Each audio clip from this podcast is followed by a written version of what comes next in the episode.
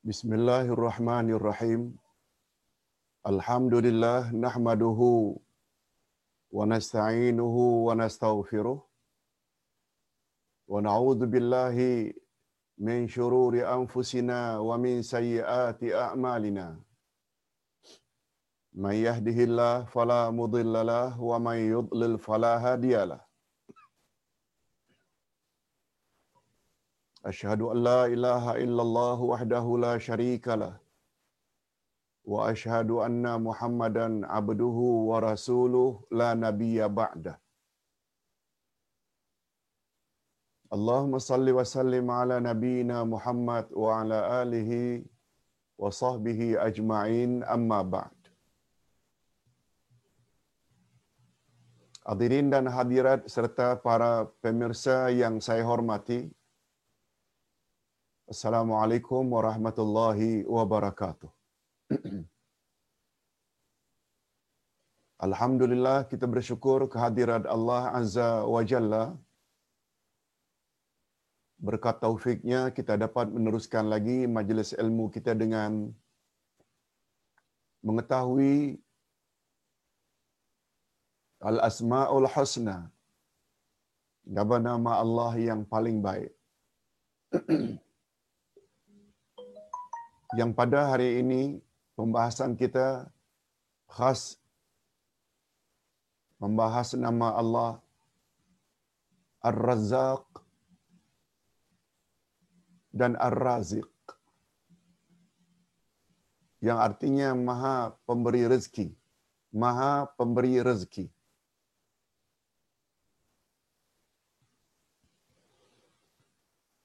Sebagaimana kita sama-sama maklum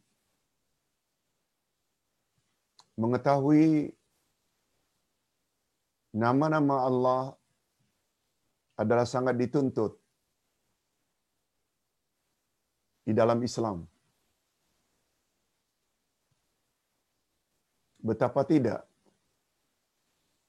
insan yang paling berjasa yang menyebabkan kita zahir di atas muka bumi ini yaitu ibu bapa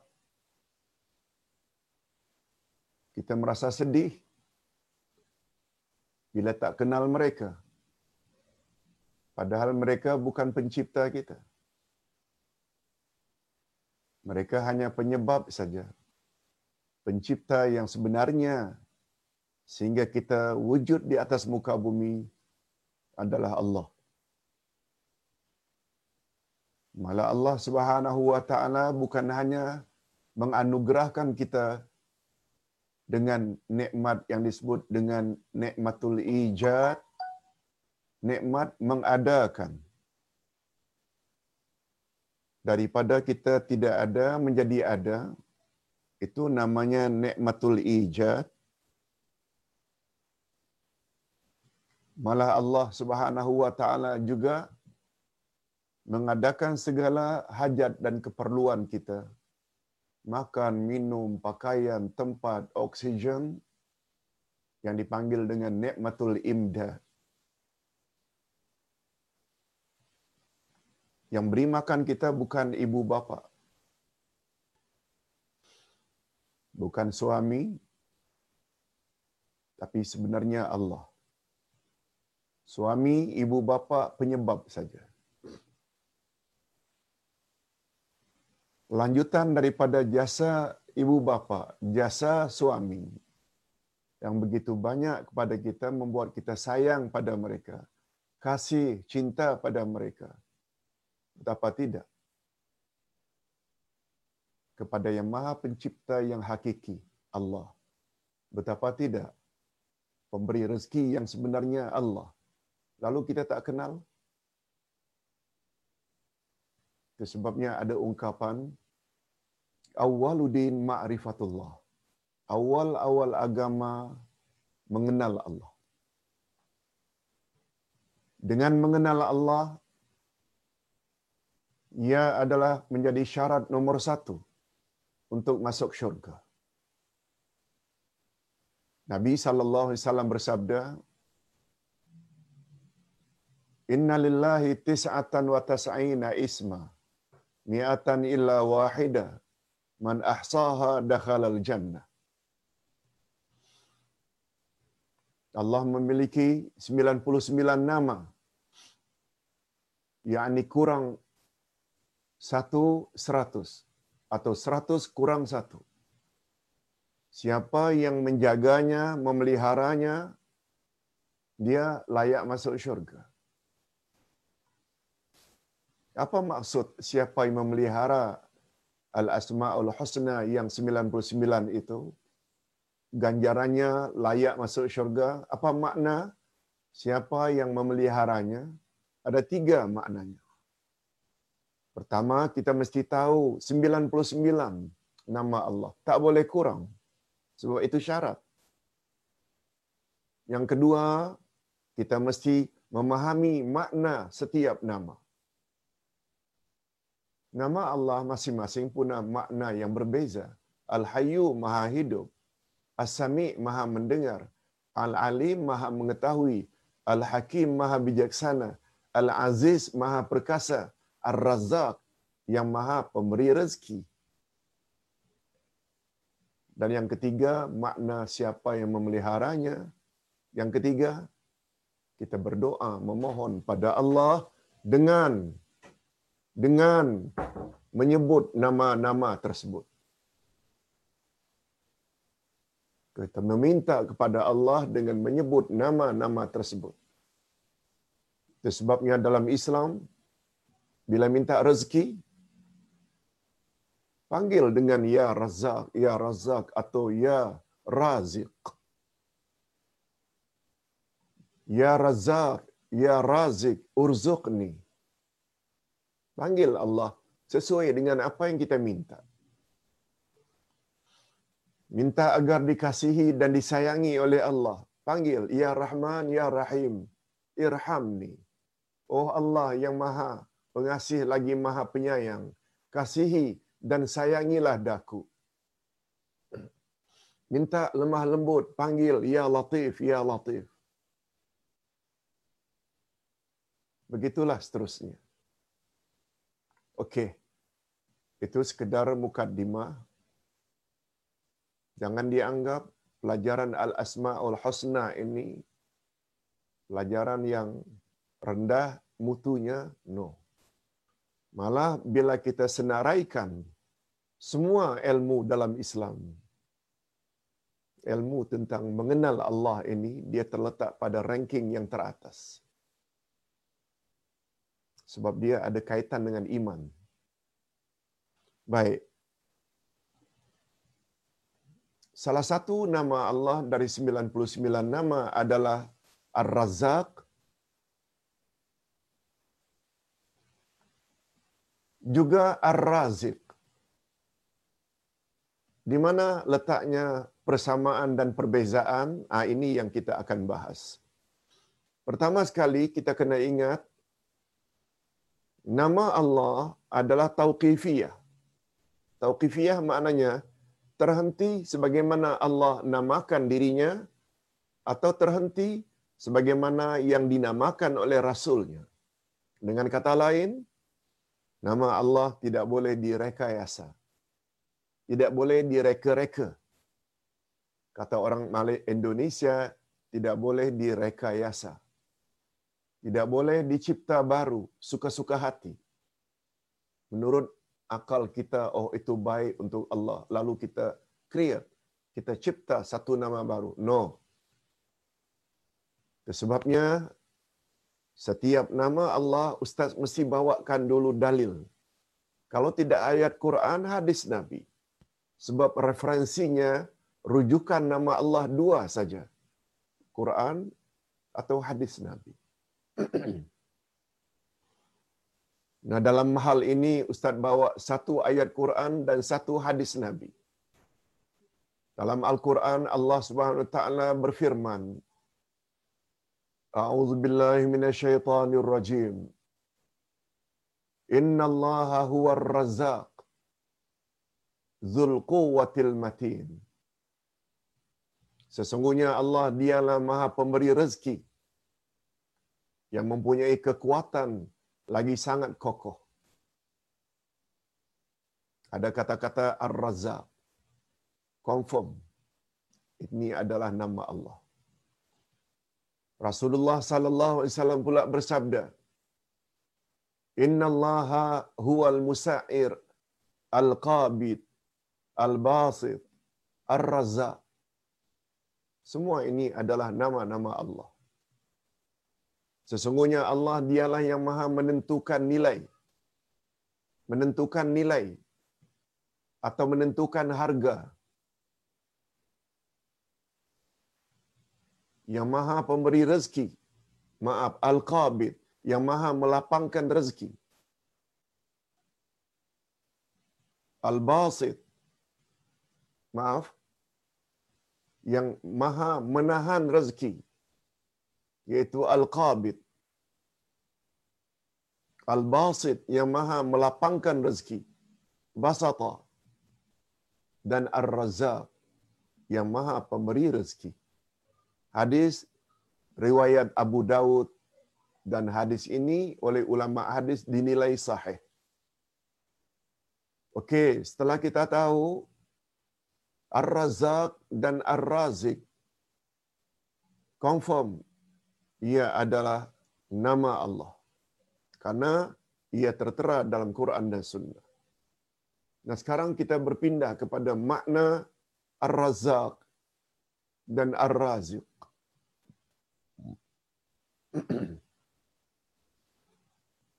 Menurut bahasa,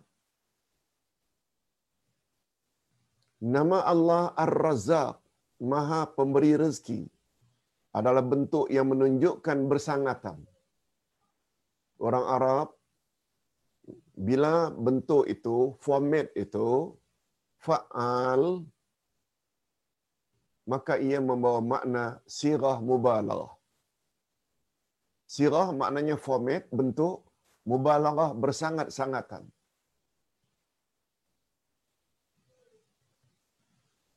Oleh sebab itu kalau Allah Subhanahu wa taala dipanggil dengan Ar-Razzaq sama dengan timbangan fa'al maka maknanya Allah Maha pemberi rezeki yang bersangat-sangatan. Tak kira orang itu mukmin atau kafir, tak kira orang itu baik atau orang itu jahat, Allah tetap beri mereka rezeki. Dari sudut itu, ia membawa makna bersangat-sangatan. Dan ar-rizqu dikatakan untuk rezeki yang mengalir berterusan. Berterusan rezeki itu mengalir. Apakah rezeki duniawi atau rezeki ukhrawi? Rezeki terbagi dua. Kalau duit, harta, kalau kereta, kalau rumah, kalau kebun, dusun, kalau punya istri, punya anak, punya cucu, itu namanya rezeki dunia. Bila orang itu dapat hidayah, dapat iman, punya tawakal, sabar, ikhlas, hidayah, itu namanya rezeki ukhrawi. Itu namanya rezeki akhirat. Sebab itu semua sangat berperanan nanti untuk menjamin kebahagiaan kita di akhirat. Iman, hidayah, sabar, ikhlas. Jadi rezeki ada dua jenis, rezeki dunia dan rezeki akhirat. Rezeki akhirat ini disebut juga dengan rezeki agama. Mudah-mudahan Allah Subhanahu Wa Taala beri kita kedua-duanya. Cuma ingat, bila kita banding-bandingkan antara rezeki dunia dan rezeki akhirat, yang paling utama adalah rezeki akhirat. Sebab dialah yang paling menentukan kebahagiaan kita dunia akhirat. Lebih-lebih lagi di akhirat. Walaupun kadang-kadang di dunia kurang harta, walaupun ketika di dunia tidak ada status, walaupun di dunia kita tidak handsome, tidak cantik, no problem. Bandingkan sajalah antara insan yang handsome yang bernama Abu Lahab dengan insan yang hitam legam berasal dari Afrika yang dipanggil Bilal, siapa yang lebih mulia di sisi Allah? Siapa yang kedudukannya tinggi di sisi Allah sehingga layak masuk syurga? Bukan Abu Lahab. Abu Lahab justru disebut oleh Allah pada salah satu ayat dari surat Tabat, saya selana zata lahab. Kami akan lempar Abu Lahab di dalam api yang bernyala-nyala. Berbeza dengan Bilal. Ini menunjukkan yang jadi ukuran di sisi Allah bukanlah kemewahan dunia sangat. Bukan. Malah Abu Lahab bukan hanya handsome-nya, punya status dalam masyarakat, hartanya, istrinya saja bernama Ummu Jumail, yaitu wanita yang sangat cantik. Bukan itu jadi ukuran. Itu sebabnya bila kita dicipta oleh Allah sebagai orang yang handsome, cantik, jangan bangga sangat. Malah Abu Lahab punya kelebihan lebih daripada itu. Angkelnya Rasul. Semuanya tidak ada nilai kedekatan dengan Rasulullah. Andai kata tidak ada iman. Ini yang dipanggil dengan nikmat dini atau nikmat ukhrawi. Rezeki terbagi kepada dua, iaitu pertama rezeki yang zahir bagi tubuh badan seperti bahan makanan, bahan makanan pokok. Itu rezeki yang zahir. Yang kedua rezeki yang batin, iaitu rezeki yang diperolehi oleh hati dan jiwa.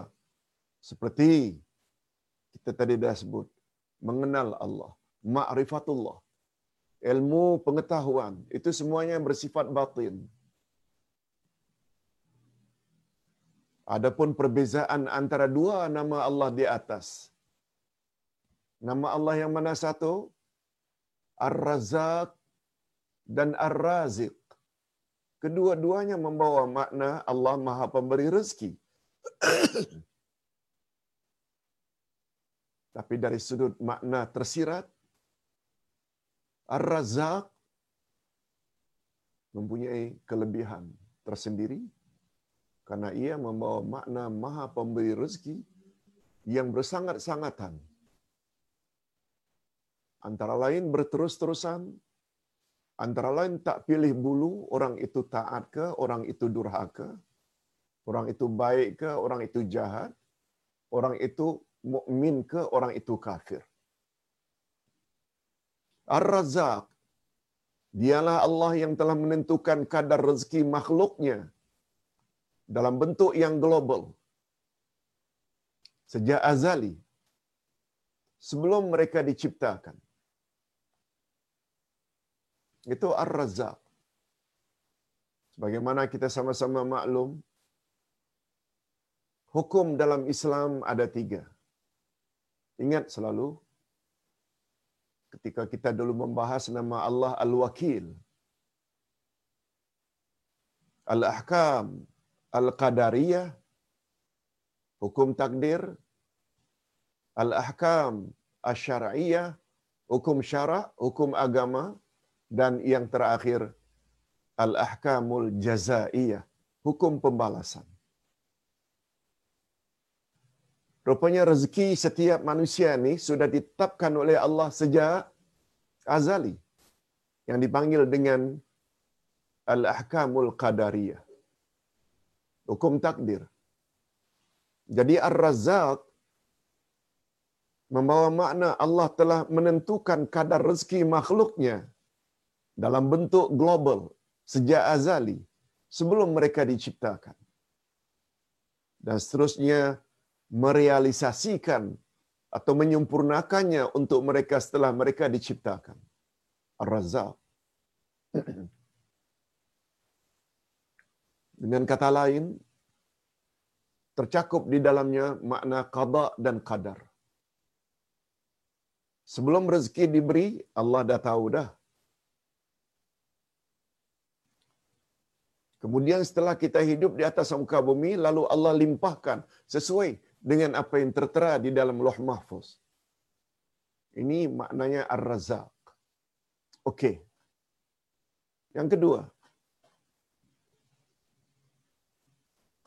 Maaf, yang pertama tadi Ar-Raziq. Allah telah tetapkan rezeki kita sejak azali. Kemudian dia bagi setelah kita hidup di atas muka bumi. Nah, yang satu lagi pula ini yang membawa makna bersangatan.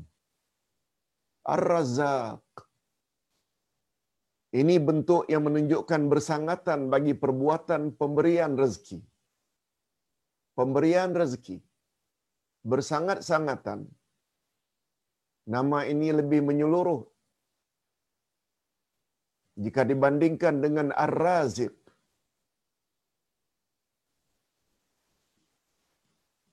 Sebagaimana perbedaan Ar-Rahman dengan Ar-Rahim. Lebih kurang begitu. Nama Allah Ar-Razak ini, ya ini pembahasan yang kedua ini, menunjukkan banyaknya rezeki. Dan banyaknya yang diberi rezeki. Rezeki anugerah, anugerah ilahi. Yang diberi rezeki maknanya orang-orang yang menerima rezeki. Tanpa mengira siapa mereka. Dialah Allah yang berperanan mengagihkan rezeki kepada mereka di dalam takdir secara terperinci. Apakah yang berkaitan dengan umurnya? Umur ni rezeki juga. Dapat hadir majlis ilmu online ini rezeki juga. Ada orang yang tidak diberi oleh Allah rezeki ini rezeki.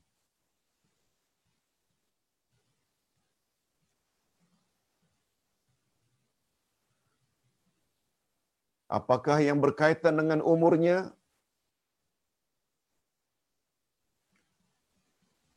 Tahunan mereka, harian mereka, malahan. Pengkhususan bagi setiap bahagian dari setiap jenis.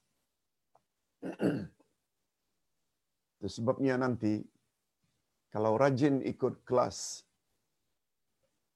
akidah hari Ahad, kita nanti akan sampai kepada ada namanya takdir yaumi, takdir harian. Ada namanya takdir usbu'i, takdir mingguan. Ada namanya takdir syahri, takdir bulanan. Ada namanya takdir sanawi, takdir tahunan ada perincian-perincian takdir itu.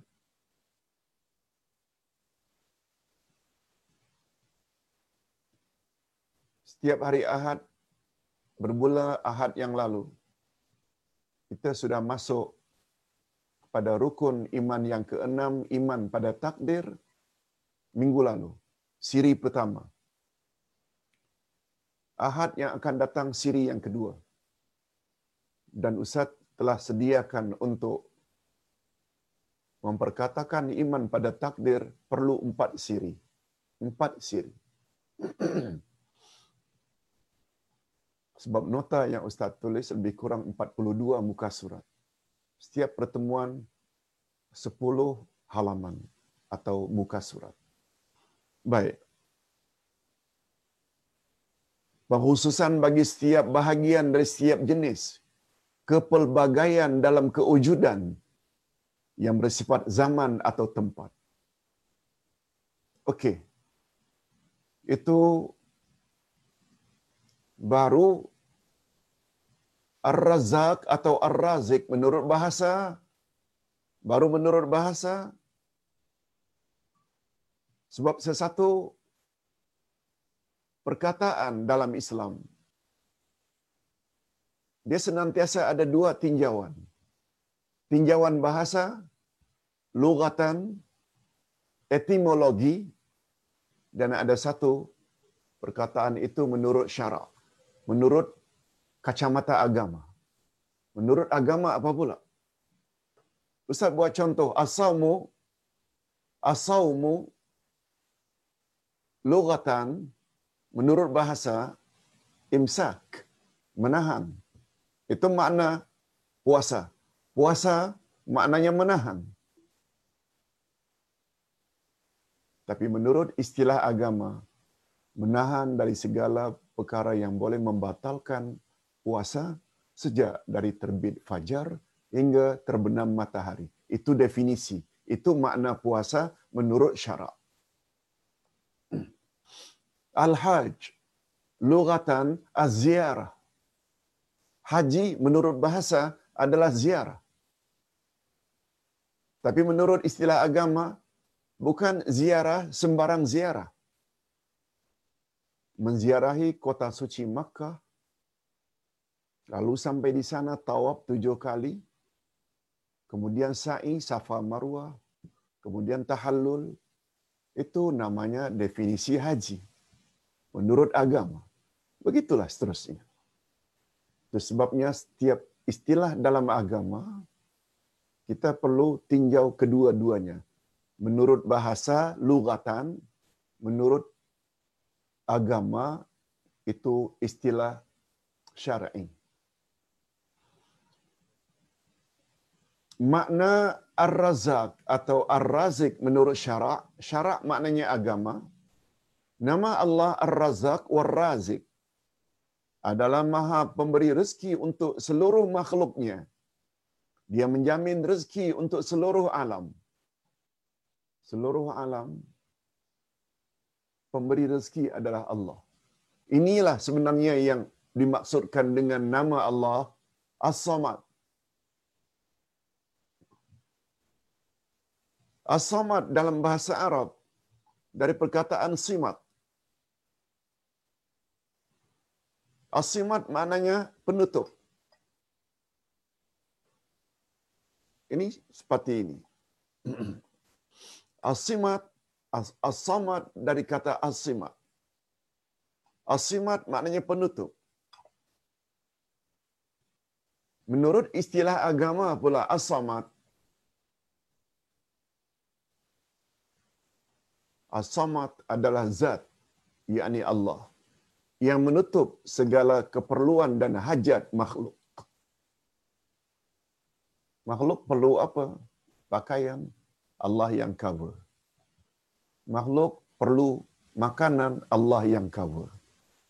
Makhluk perlu kepada oksigen agar boleh bernafas Allah yang cover. Makhluk perlu pada tempat Allah yang cover. Itu makna as-samad. Bukan makna as-samad itu Allah tempat meminta. Bukan itu makna asalnya. Cuma karena Allah yang cover, yang menutupi segala keperluan manusia, makhluk, jin, binatang, malaikat, manusia, tumbuh-tumbuhan, Allah yang cover, maka kita terjemahkan secara bebas, Allah tempat kita meminta. Sebenarnya as-samad bukan itu maksudnya yang menutupi segala hajat dan keperluan umat. Okey, berbalik kepada Ar-Razik, Ar-Razzaq. Rezekinya Allah, rahmatnya menyeluruh untuk semua makhluknya. Rezekinya tidak hanya khas untuk mukminin tetapi juga untuk kafirin. Malah kita dapati kadang-kadang orang kafir lebih kaya dari orang yang beriman. Dari sudut itu Allah dipanggil Ar-Razzaq. Tidak hanya untuk golongan yang dekat dengannya tetapi juga untuk golongan yang memusuhinya. Dia juga menganugerahkan rezeki kepada golongan yang lemah yang tidak mampu berusaha. Allah tahu orang itu tidak mampu berusaha. Tapi Allah bagi juga. Dari sudut itu maknanya pemberian rezeki dari Allah itu bersangat-sangatan. Dia tersirat di dalam nama Allah Ar-Razzaq. Sebagaimana dia menganugerahkan kepada golongan yang kuat dan giat berusaha. Allah Subhanahu wa taala berfirman menyebut perkara ini. A'udzubillahi minasyaitonir rajim. Dabbatin fil ardi illa 'ala Allahi rizquha. Wa ya'lamu mustaqarraha wa mustawda'aha kullu fi kitabim mubin. Surat Hud ayat yang ke-6. Dan tidak ada suatu binatang melata pun di muka bumi. Tidak ada. Satu binatang pun yang melata di atas muka bumi. Melainkan Allah yang memberi rezekinya. Dan dia mengetahui tempat berdiam binatang itu dan tempat penyimpanannya. Semuanya tertulis di dalam kitab yang nyata, yakni Loh Mahfuz.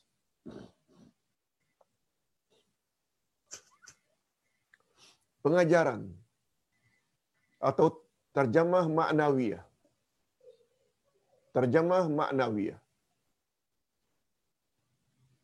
Yang dimaksudkan dengan binatang melata di sini adalah segelap makhluk Allah yang bernyawa. Termasuk manusia. Binatang.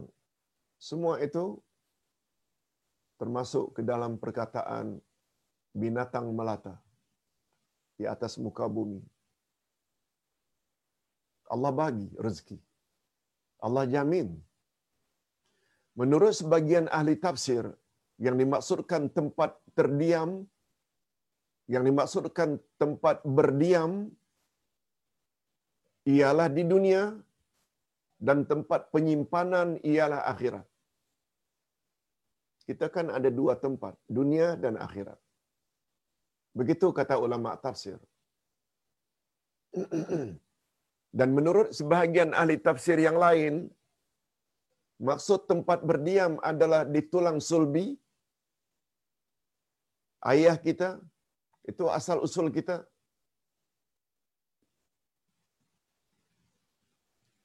Lalu terpancar sperma dari ayah kita masuk ke dalam rahim ibu kita. Nah, tempat penyimpanan itu pula adalah rahim ibu. Begitu tafsiran oleh ulama tafsir. Sebabnya kita selalu sebut bukan saja baca Quran tidak cukup kalau tak baca terjemahan malah baca Quran, baca terjemahan harfiah pun belum cukup. Sebab kita perlu kepada terjemah yang satu lagi, terjemah maknawiyah, iaitu tafsiran. Ini dia tafsiran. Sebab kesimpulan hukum atau istimbat hukum mustahil untuk kita perolehi tanpa mengetahui terjemah maknawiyah atau tafsirannya. Okey, kita teruskan. Kehebatan nama Allah Ar-Razzaq dan Ar-Razik. Di antara kehebatan nama Allah Ar-Razzaq dan Ar-Razik ialah di sini Ustaz himpun satu yes, ada dua kehebatannya dengan perincian berikut.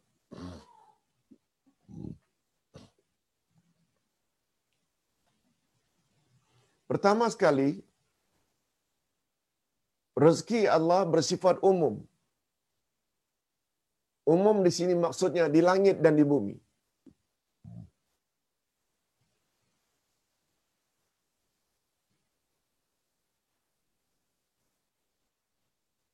Rezeki Allah yang bersifat umum di langit dan di bumi ialah rezeki badan. Ini sesuai dengan firman Allah Azza wa Jalla. Dabbatin la tahmilu rizqaha Allahu Allahu yarzuquha wa iyyakum wa huwa samiul alim. Dan berapa banyak binatang yang tidak dapat membawa atau mengurus rezekinya sendiri. Berapa banyak binatang tidak dapat mengurus rezekinya sendiri. Allah lah yang memberi rezeki kepadanya dan kepadamu dan dia maha mendengar lagi maha mengetahui. Ustaz, Ustaz, apa maksudnya ayat ini? Ini dia. Kalau disebut maksud, dia menjurus kepada tafsiran. Maksudnya atau tafsirnya, saya ulang sekali lagi terjemah harfiahnya. Dan berapa banyak binatang yang tidak dapat membawa atau mengurus rezekinya sendiri. Allah lah yang memberi rezeki kepadanya dan kepadamu. Dan dia maha mendengar lagi maha mengetahui. Tafsirannya, makhluk tidak akan mampu mengumpul rezeki. Makhluk tidak akan mampu mencari rezeki. Menyimpan untuk esoknya. Tetapi dalam ayat itu Allah sebut, Allahu yarzuquha. Tapi Allah lah yang memberi rezeki kepadanya. Yakni dialah yang menyediakan rezeki untuknya walaupun dia lemah dan mempermudah baginya rezeki.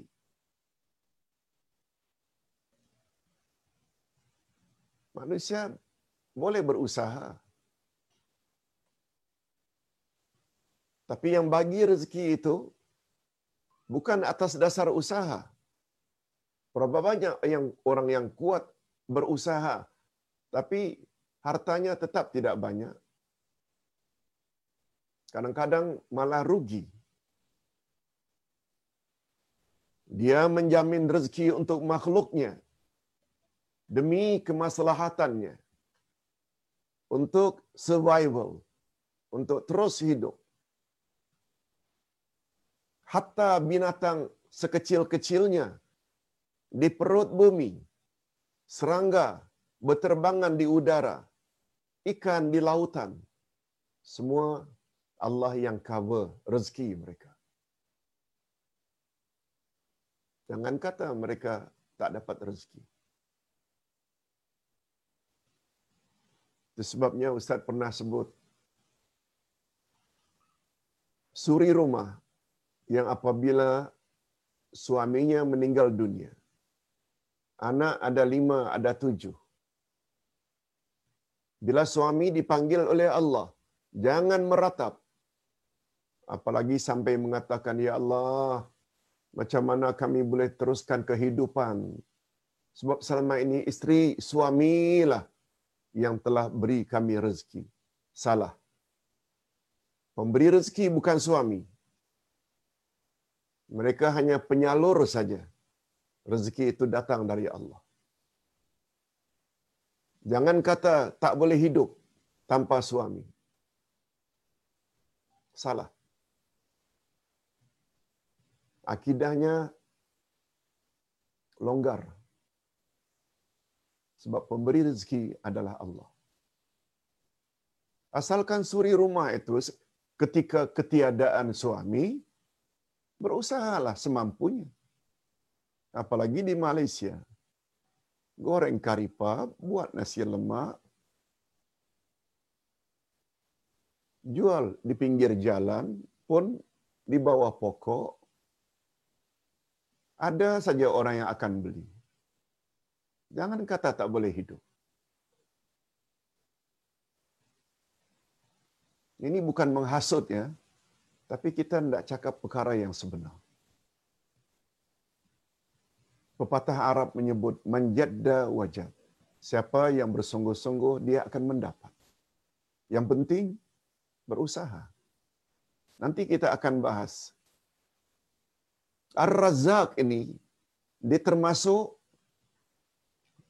nama Allah yang mengandung sifat yang bagaimana?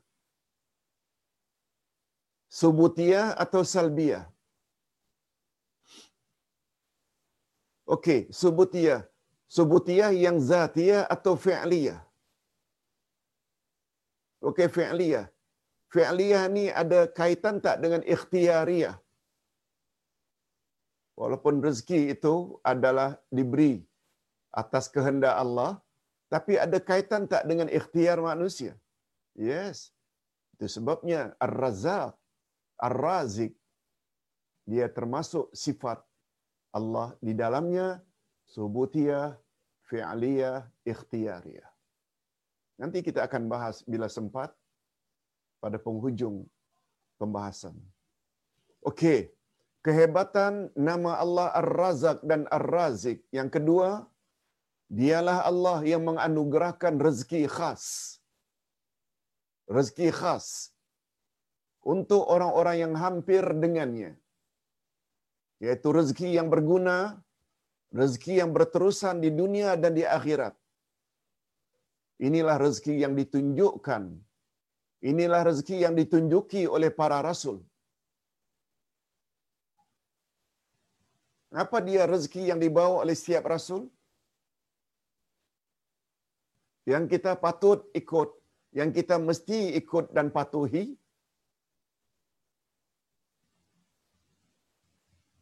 Rezeki yang dibawa oleh para rasul ini ada dua. Pertama, rizqul qulub. Rezeki hati.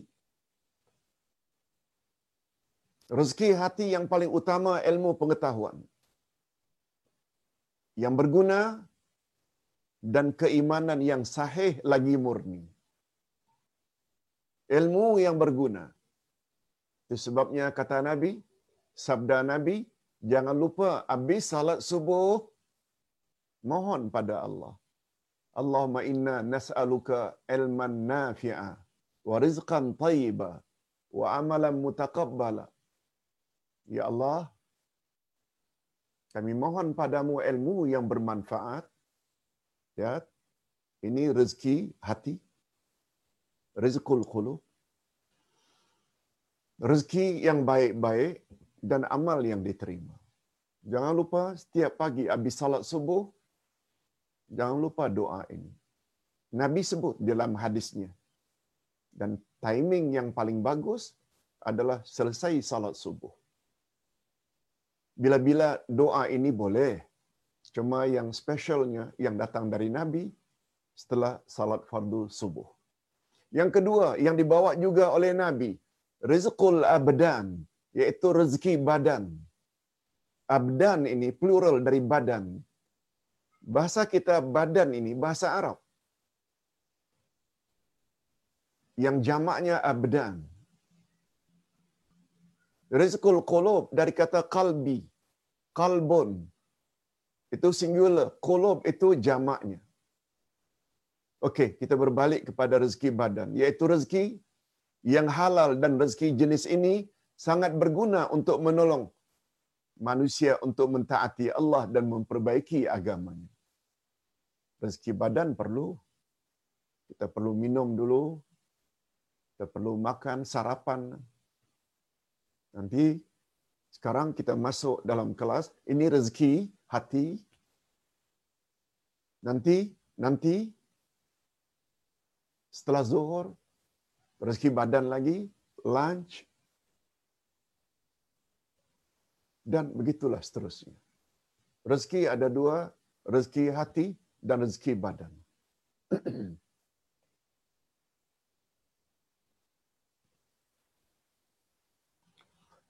Jika seseorang berdoa memohon rezeki dari Tuhannya, hendaklah dia menghadirkan di dalam hatinya dua jenis rezeki di atas. Jangan hanya duit, duit, duit, duit, duit, duit. Itu sebabnya orang yang celik mata cari duit saja. Majlis ilmu tidak dihadiri. Pertambahan ilmu tidak dilakukan. Sampai Nabi pernah menyebut. Apa kata Nabi? Barang siapa sejak celik mata paginya bangun tidur sampai dia tidur malamnya. Sedikit pun tidak ada pertambahan ilmu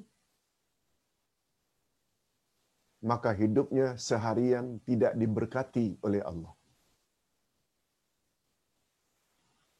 Barang siapa yang sejak bangun tidur hingga dia tidur balik malamnya, sedikit pun tidak ada pertambahan ilmu pengetahuan. Orang tersebut sehari-harian tidak akan diberkati oleh Allah hidupnya. Nah, bayangkan. Lebih-lebih lagi ilmu tentang Al-Quran dan Sunnah Nabi Sallallahu Alaihi Wasallam. Lebih-lebih lagi ilmu tentang Allah, ilmu tentang Nabi Muhammad Sallallahu Alaihi Wasallam dan ilmu tentang selok belok agama. Ustaz ulang sekali lagi, jika seseorang berdoa memohon rezeki dari Tuhannya, kita mesti dalam minda kita ini terbayang dua rezeki. Yaitu rezeki hati dan rezeki badan. Dengan kata lain, tercakup dalam doa Rabbana atina fid dunya hasanah wa fil akhirati hasanah wa qina azabannar. Dua rezeki itu tersirat dalam doa itu. Sebabnya kata orang seberang Indonesia, doa Rabbana atina fid dunya hasanah wa fil akhirati hasanah. Mereka panggil doa sapu jagat. Sapu jagat. Disapu semuanya. Rezeki itu kita minta agar Allah bagi. Nah, dalam hal ini bukan hanya rezeki dunia, tapi juga rezeki akhirat. Oleh itu, maka maksud Allahumma rzuqni. Ya Allah, berilah aku rezeki yang dapat memperbaiki hatiku berupa ilmu yang berguna, hidayah, ma'rifah, keimanan yang menyeluruh bagi setiap amalan saleh, juga rezeki yang dapat memperbaiki badanku, tubuh badanku, berupa rezeki yang halal tanpa kesulitan mendapatkannya dan tanpa halangan untuk memperolehinya. Ingat, bila minta rezeki, terbayang kepada kita. Hadirin dan hadirat, di sinilah bedanya kita dengan orang kafir. Orang kafir itu yang difikirkannya dunia, dunia, dunia, dunia. 24 jam. Mukmin, mukminat, muslim, muslimat tak macam itu. Tolong nasihat ustaz. Jangan punya sifat macam sifat orang kafir. Kita perlu kedua-duanya. Malah tidak keterlaluan kalau Ustaz katakan yang paling menentukan kebahagiaan kita di alam yang kekal abadi adalah justru rizqul qulub. Rizqul qulub yaitu keimanan, hidayah dan lain-lain.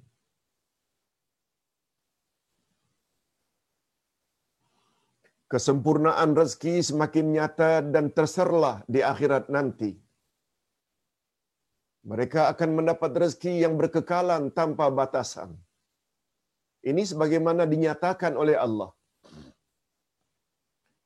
فَأُولَٰئِكَ يَدْخُلُونَ الْجَنَّةِ يُرْزَقُونَ فِيهَا بِغَيْرِ حِسَابٍ Maka mereka akan masuk syurga. Mereka diberi rezeki di dalamnya tanpa hisab. Unlimited. Tidak ada limit. Surat Al-Mu'min ayat 40. Nah, sekarang kita ingin lihat pula bagaimana Ustaz bila Ar-Razak dan Ar-Razik ini disebut secara bergandengan dengan nama Allah yang lain. Ini pembahasannya. Jika disebut bergandengan, sebagaimana kita sama-sama maklum, setiap nama Allah mesti membawa makna hebat, maha, tetapi apabila nama Allah disebut bergandingan, dua ke tiga nama ke, dia membawa makna tambahan. Maknanya lagi hebat. Ini penjelasannya.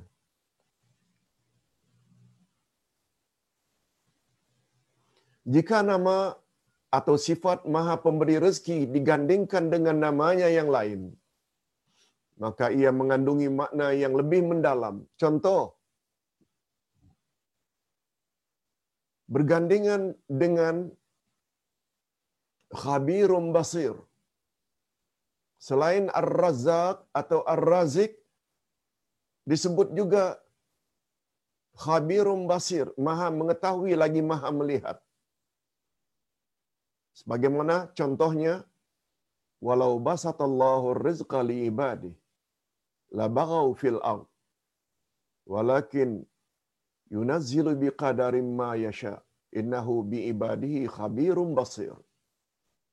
Dan jikalau Allah melapangkan rezeki kepada hamba-hambanya, tentulah mereka akan melampaui batasan di muka bumi. Tetapi Allah menurunkan apa yang dikehendakinya dengan ukuran. Sesungguhnya dia maha mengetahui keadaan hamba-hambanya. Lagi maha melihat. Lihat, sepintas selalu kita dah faham dah. Bila manusia itu dibagi rezeki sesuai dengan apa yang dia minta, dia akan menjadi orang yang melampau. Buat maksiat sana, buat maksiat sini. Tapi Allah kata, Allah telah tetapkan kadar masing-masing manusia rezekinya. Apa sebab? Allah kadarkan. So Allah tahu. Orang itu sepatutnya dapat rezeki sekian. Orang itu sepatutnya dapat rezeki sekian. Allah Maha mengetahui. Baik. Pengajaran ayat. Jika Allah menganugerahkan rezeki melebihi dari apa yang mereka perlukan, maka itu dapat mendorong mereka berbuat zalim. Permusuhan dan melampaui batasan. Tetapi Allah menurunkan apa yang dikehendakinya dengan kadar atau ukuran tertentu yang dapat memperbaiki keadaan mereka. Dia telah mengetahui keadaan hamba-hambanya. Rezeki ini bukan hanya harta, termasuk pangkat. Kalau orang itu Allah dah tetapkan dah. Dia hanya berkuasa untuk satu term saja. Satu pusingan saja. Satu masa waktu. Jangka maksa tertentu. Atau dua term. Kan ada orang yang ingin terus berkuasa. Sampai berkali-kali. Yang menentukan itu Allah. Bukan awak. Yang terlalu ambisi. Untuk jadi pemimpin, pemimpin, pemimpin. Allah sebut dalam ayat yang lain. Tu'til mulka man tasha wa tu'izzu man tasha wa tuzillu man tasha. Allah memberi kekuasaan kepada siapa yang dia kehendaki. Allah angkat menjadi berkuasa siapa yang dikehendaki. Allah turunkan dari kekuasaan siapa yang Allah kehendaki. Orang yang ada iman, berusaha boleh, tapi sampai menyesal bila tidak dapat menjadi pemimpin, salah. Berusaha boleh, tapi andai kata tidak dapat, jangan fras. Dan bila dapat pula, jangan sombong. Orang yang akan orang yang beriman dia akan bersikap begitu. Dia akan selalu bersifat slow and steady. Bila dapat alhamdulillah, tak dapat ini sudah takdir Allah, dia terima terhadap apa yang telah ditetapkan oleh Allah Azza wa Jalla. Itu sebabnya orang beriman jiwanya selalu tenang. Sebab dia senantiasa reda dan tawakal dengan ketetapan Allah. Sebab kalau dia berbuat baik, lalu Allah tetapkan begini dan begitu, dia tahu semua ketetapan Allah itu mesti membawa kebaikan. Sebab dia selama ini berbuat baik. Selanjutnya Allah Subhanahu Wa Taala menyebut rahasia atau hikmah. Mengapa sebahagian manusia dia sempitkan rezekinya dan sebahagian yang lain dilapangkannya. Dia maha mengetahui keadaan mereka. Dia maha melihat bagaimana mereka mengurus rezekinya. Dan atas dasar itulah mengapa ayat di atas diakhiri dengan khabirun. Maha mengetahui. Basirun. Maha melihat. Nama Allah Al-Khabir memberi isyarat. Dia maha mengetahui apa yang tersirat di dalam batin. Sedangkan Al-Basir, dia maha mengetahui apa yang zahir dan nyata. Oh, dua-duanya clear bagi Allah. Sebabnya kalau kita berusaha dan berusaha, ternyata rezeki yang kita perolehi begitu, terima sajalah. Sebab segala ketetapan Allah mesti membawa kebaikan. Tidak bermakna orang yang banyak harta itu akan bahagia.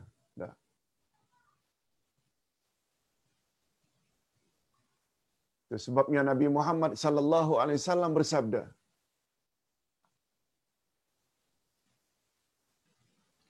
Al-malu salih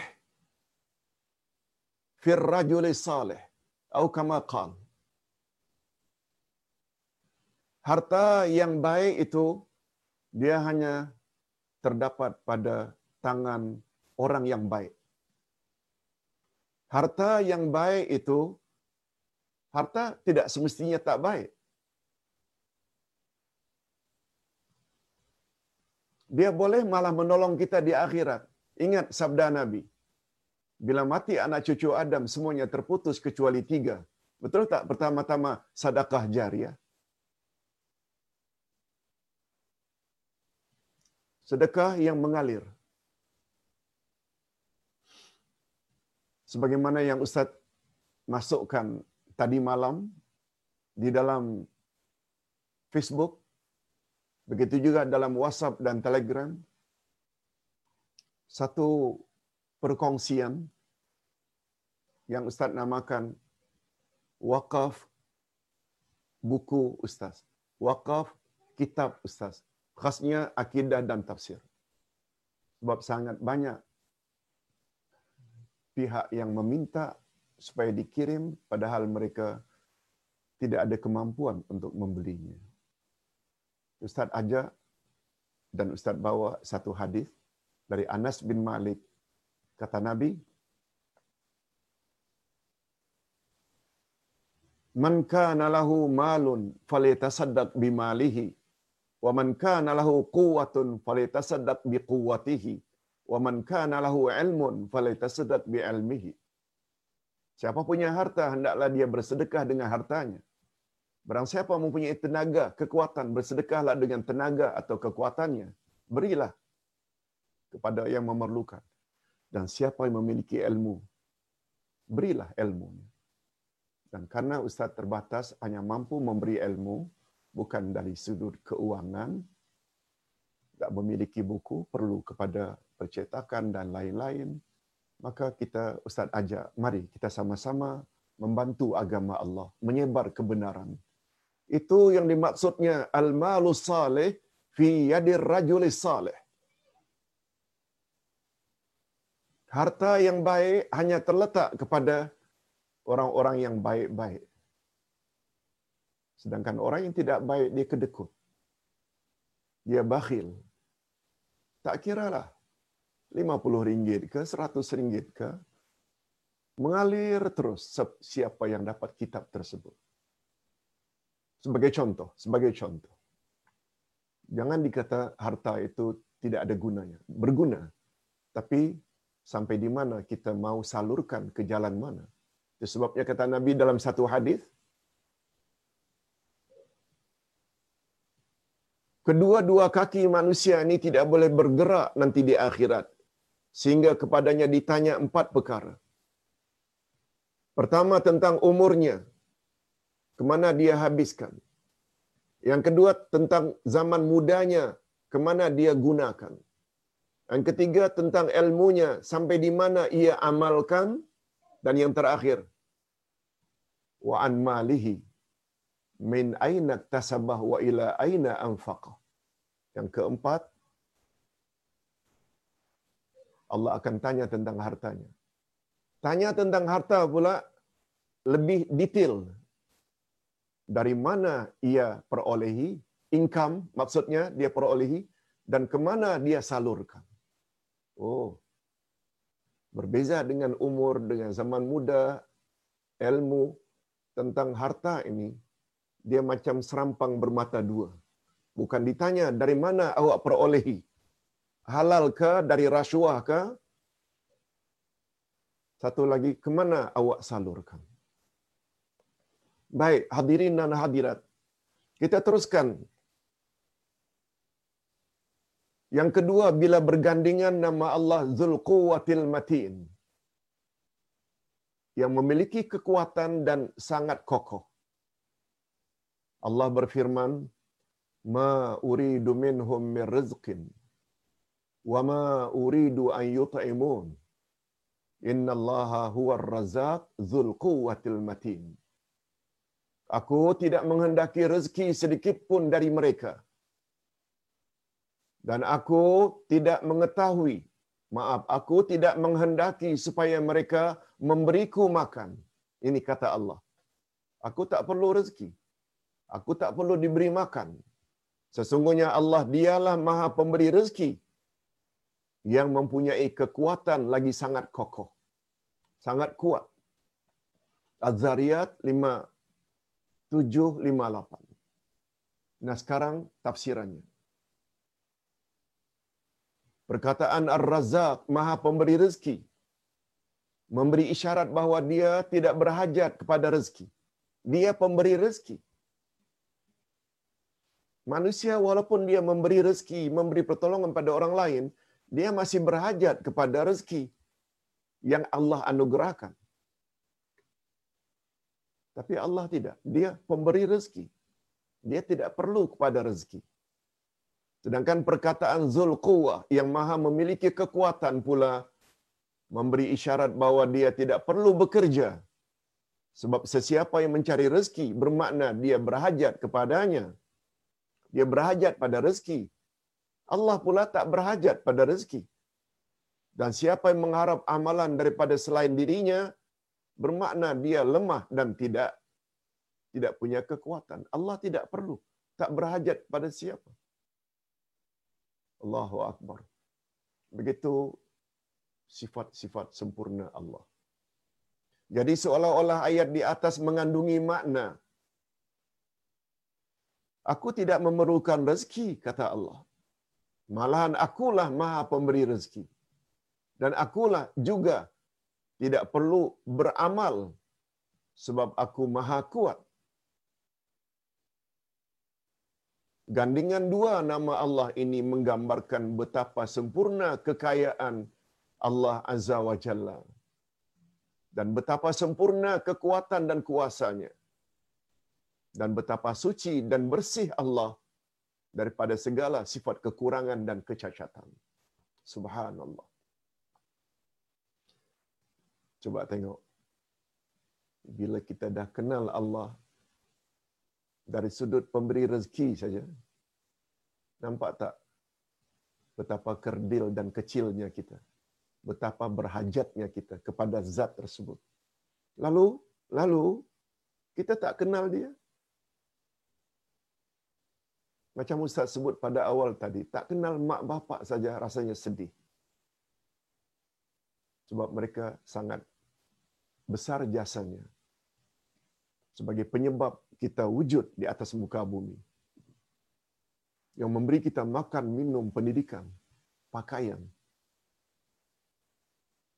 Mereka hanya penyebab. Nikmatul ijad dan nikmatul imdad itu adalah milik Allah. Demikian pembahasan jika nama Allah Ar-Razzaq atau Ar-Razik digandingkan dengan nama-namanya yang lain. Nah, bahagian yang terakhir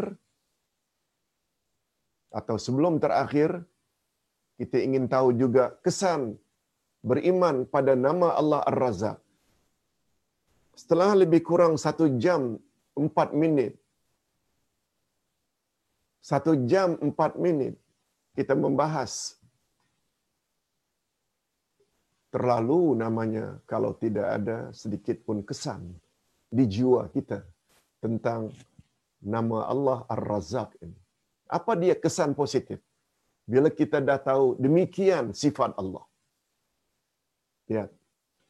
Jika umat manusia benar-benar memahami makna di dalam nama-nama Allah ini, Ar-Razak dan Ar-Razik, maka akan terserlah sikap positif dari diri orang tersebut.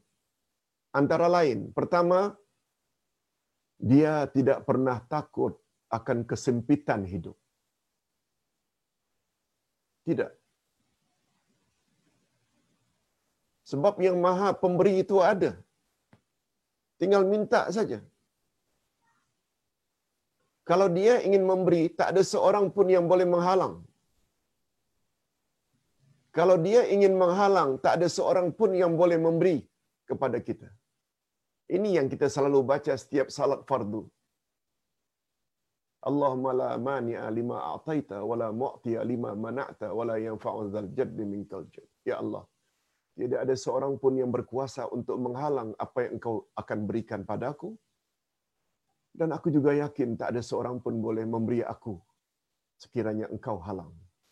Ini kata Nabi, bagus diulang-ulang. Setelah Allahumma antas salam wa minka salam, baca ayat ini atau bahagian ini. Ustaz ada tulis di dalam buku yang Ustaz sebut, wirid-wirid setelah selesai salat fardu.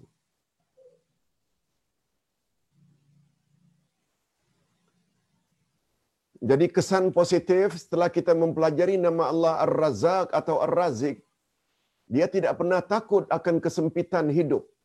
Dia tidak pula bimbang ketiadaan orang yang akan menolongnya.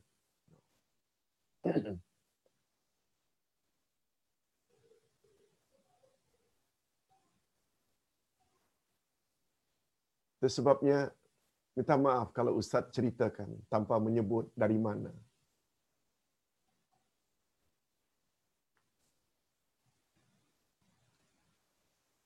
ada beberapa tempat yang bertanya pada ustaz, ustaz bila mengajar kami, berapa kami patut bayar? Allahu Akbar.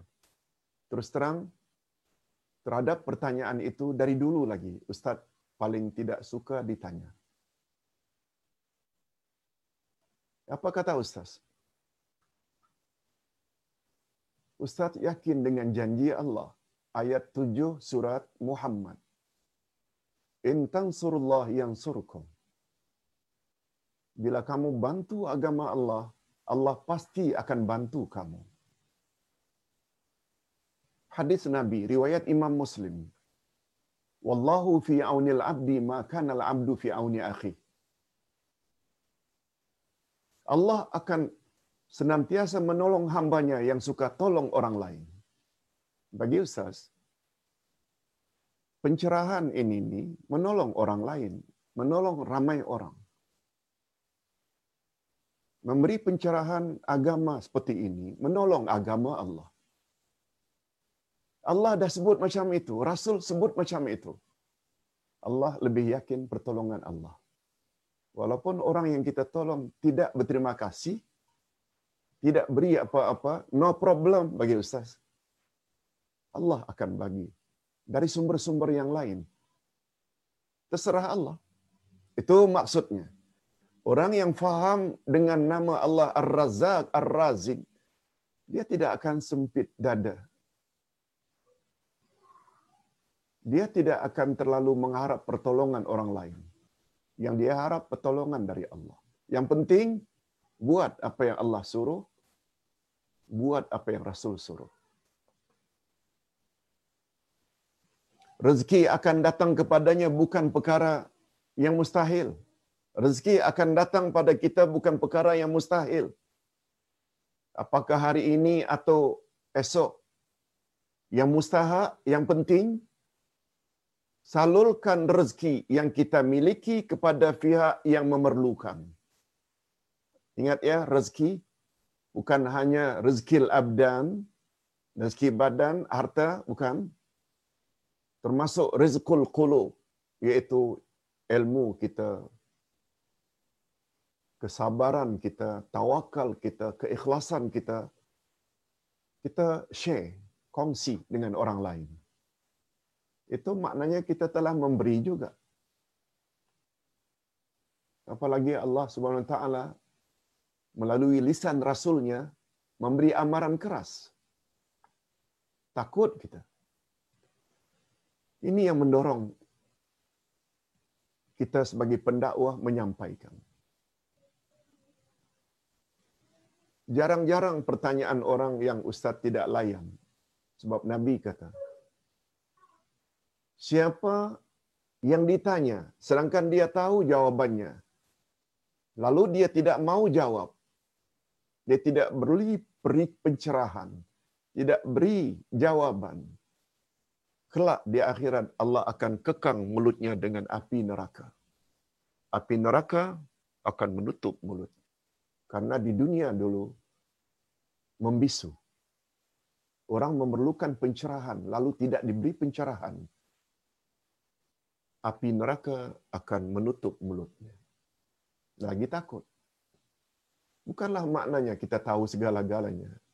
Bila tahu, jawablah. Bila tak tahu, minta masa lah untuk dijawab lain kali. Dan kalau tak tahu betul-betul, katakan Wallahu a'lam. Tolong tanya ustaz lain. Begitu. Ini sikap yang sudah menjadi prinsip setiap orang yang beriman. Okey. Allah Subhanahu wa taala berfirman, "Wa ma anfaqtum min shay'in fa huwa yukhlifuh wa raziqin." Barang siapa saja dan barang apa saja yang kamu nafkahkan dan barang apa saja yang kamu nafkahkan maka Allah akan menggantinya dan dialah pemberi rezeki yang sebaik-baiknya. Nah ini dia. Yang kita miliki ini tak semestinya duit. Kadang-kadang tenaga. Tenaga pula bukan physically saja, tenaga pemikiran. Termasuk juga yang kita ada ilmu pengetahuan. Bagi, beri, beri. Itu sebabnya dari satu sudut yang paling disesali, dikesali oleh orang yang sedang nazak. Ya Allah, mengapa engkau tidak lambatkan sedikit kematianku? Fa'asaddaqa, supaya aku boleh bersedekah. Sedekah di sini bukan bermakna uang ringgit, harta saja, enggak termasuk sedekah ilmu. Sedekah tenaga pemikiran. Sedekah macam yang dikatakan oleh Anas yang Ustaz tulis dalam Facebook. Siapa punya harta, hendaklah bersedekah dengan hartanya. Siapa punya kekuatan, hendaklah bersedekah dengan kekuatannya. Siapa yang punya ilmu, hendaklah dia bersedekah dengan ilmu pengetahuannya. Sedekah. Sebab bila dah mati, kita tak boleh sedekah lagi. Apalagi Nabi Muhammad sallallahu alaihi wasallam bersabda Yaqulun nasu mali mali mali. Manusia selalu berkata itu hartaku itu hartaku itu hartaku. Apa kata Nabi? Hartamu sebenarnya tiga saja. Hartamu tiga saja. Apa yang kamu makan? Habis. Itu rezeki. Apa yang kamu pakai? Lusuh. Rezeki. Dan satu lagi, apa yang kamu sedekahkan? Apa yang kamu sedekahkan? Itu rezekimu. Apa maksudnya yang terakhir? Bila kamu bersedekah dengan ikhlas, tak kira sedekah apalah, harta ke tenaga ke ilmu ke, itu hartamu. Sebab kamu layak mendapat ganjaran nanti di akhirat. Sampai begitu kata Nabi, menggalak, menggalakkan sedekah. Termasuklah infak, wakaf, dan lain-lain. Itu semua sedekah. Nah, yang kedua, kesan positif mempelajari nama Allah Ar-Razzaq, dia akan berusaha untuk melalui sebab-sebab yang boleh mendatangkan rezeki yang halal. Dan sebab yang paling utama untuk tujuan itu ialah taqwa dan tawakal kepada Allah Azza wa Jalla. Maknanya, rezeki hati yang Allah bagi, iaitu taqwa, tawakal, itu rezeki hati. Dia akan mendatangkan rezeki badan. Ini ayatnya.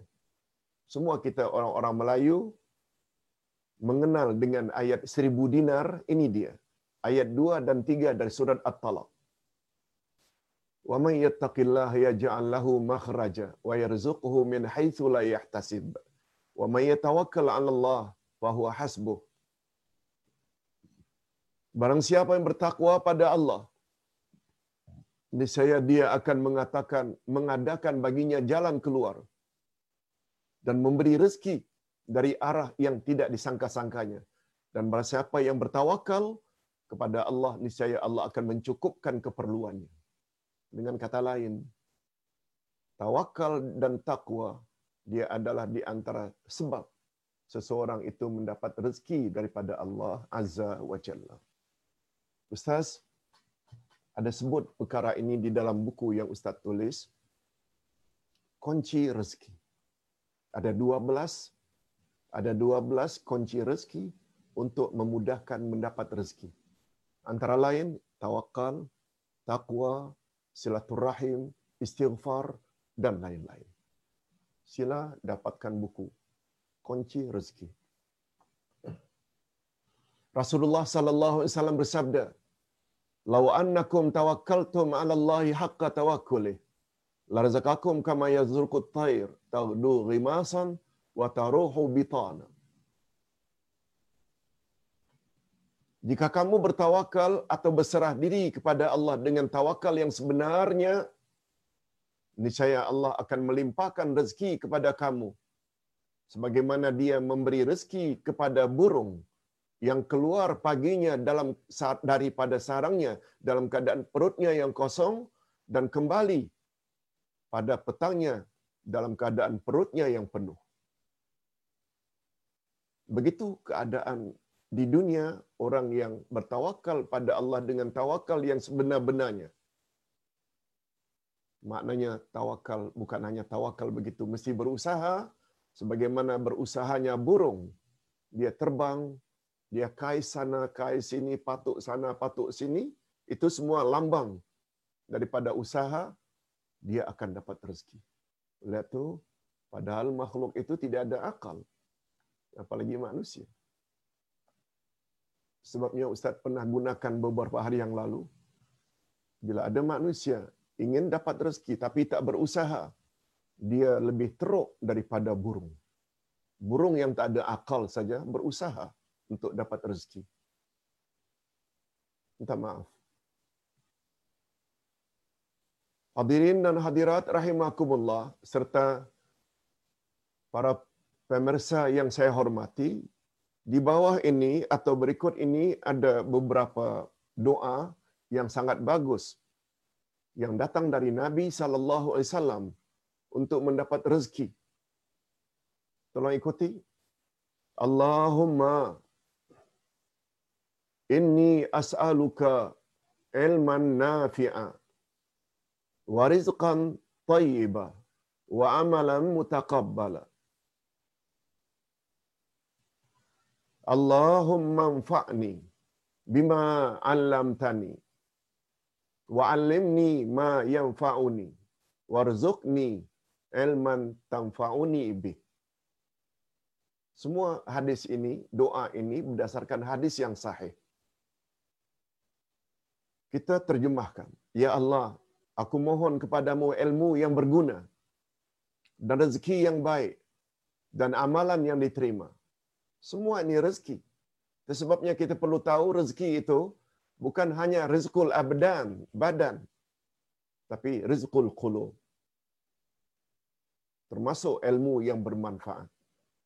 Yang kedua, Ya Allah, berikanlah kepadaku manfaat pada segala ilmu yang telah engkau ajarkan padaku. Jangan sampai ilmu yang kita miliki ini tidak mendorong kita untuk beramal.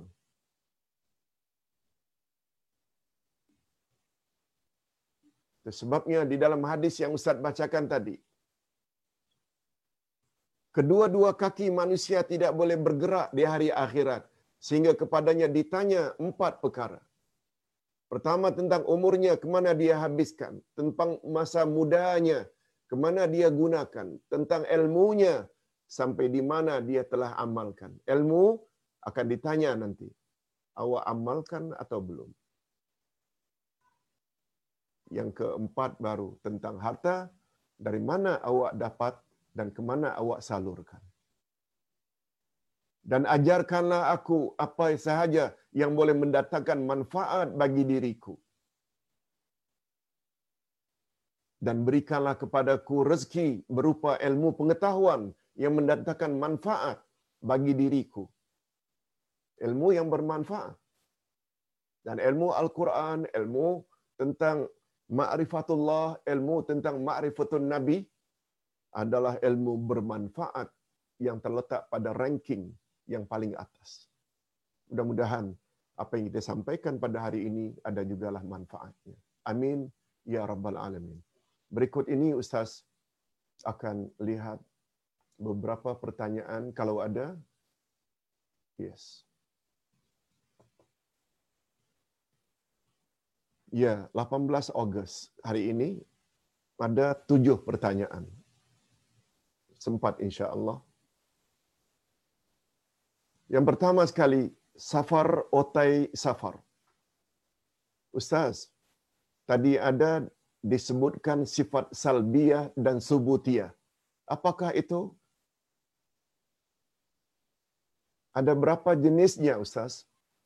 Allahu Akbar. Bagus. Terima kasih. Safar otai safar. Pertama Ustaz nak beritahu nama Allah sangat banyak. Al-Asma'ul Husna sebenarnya sangat banyak.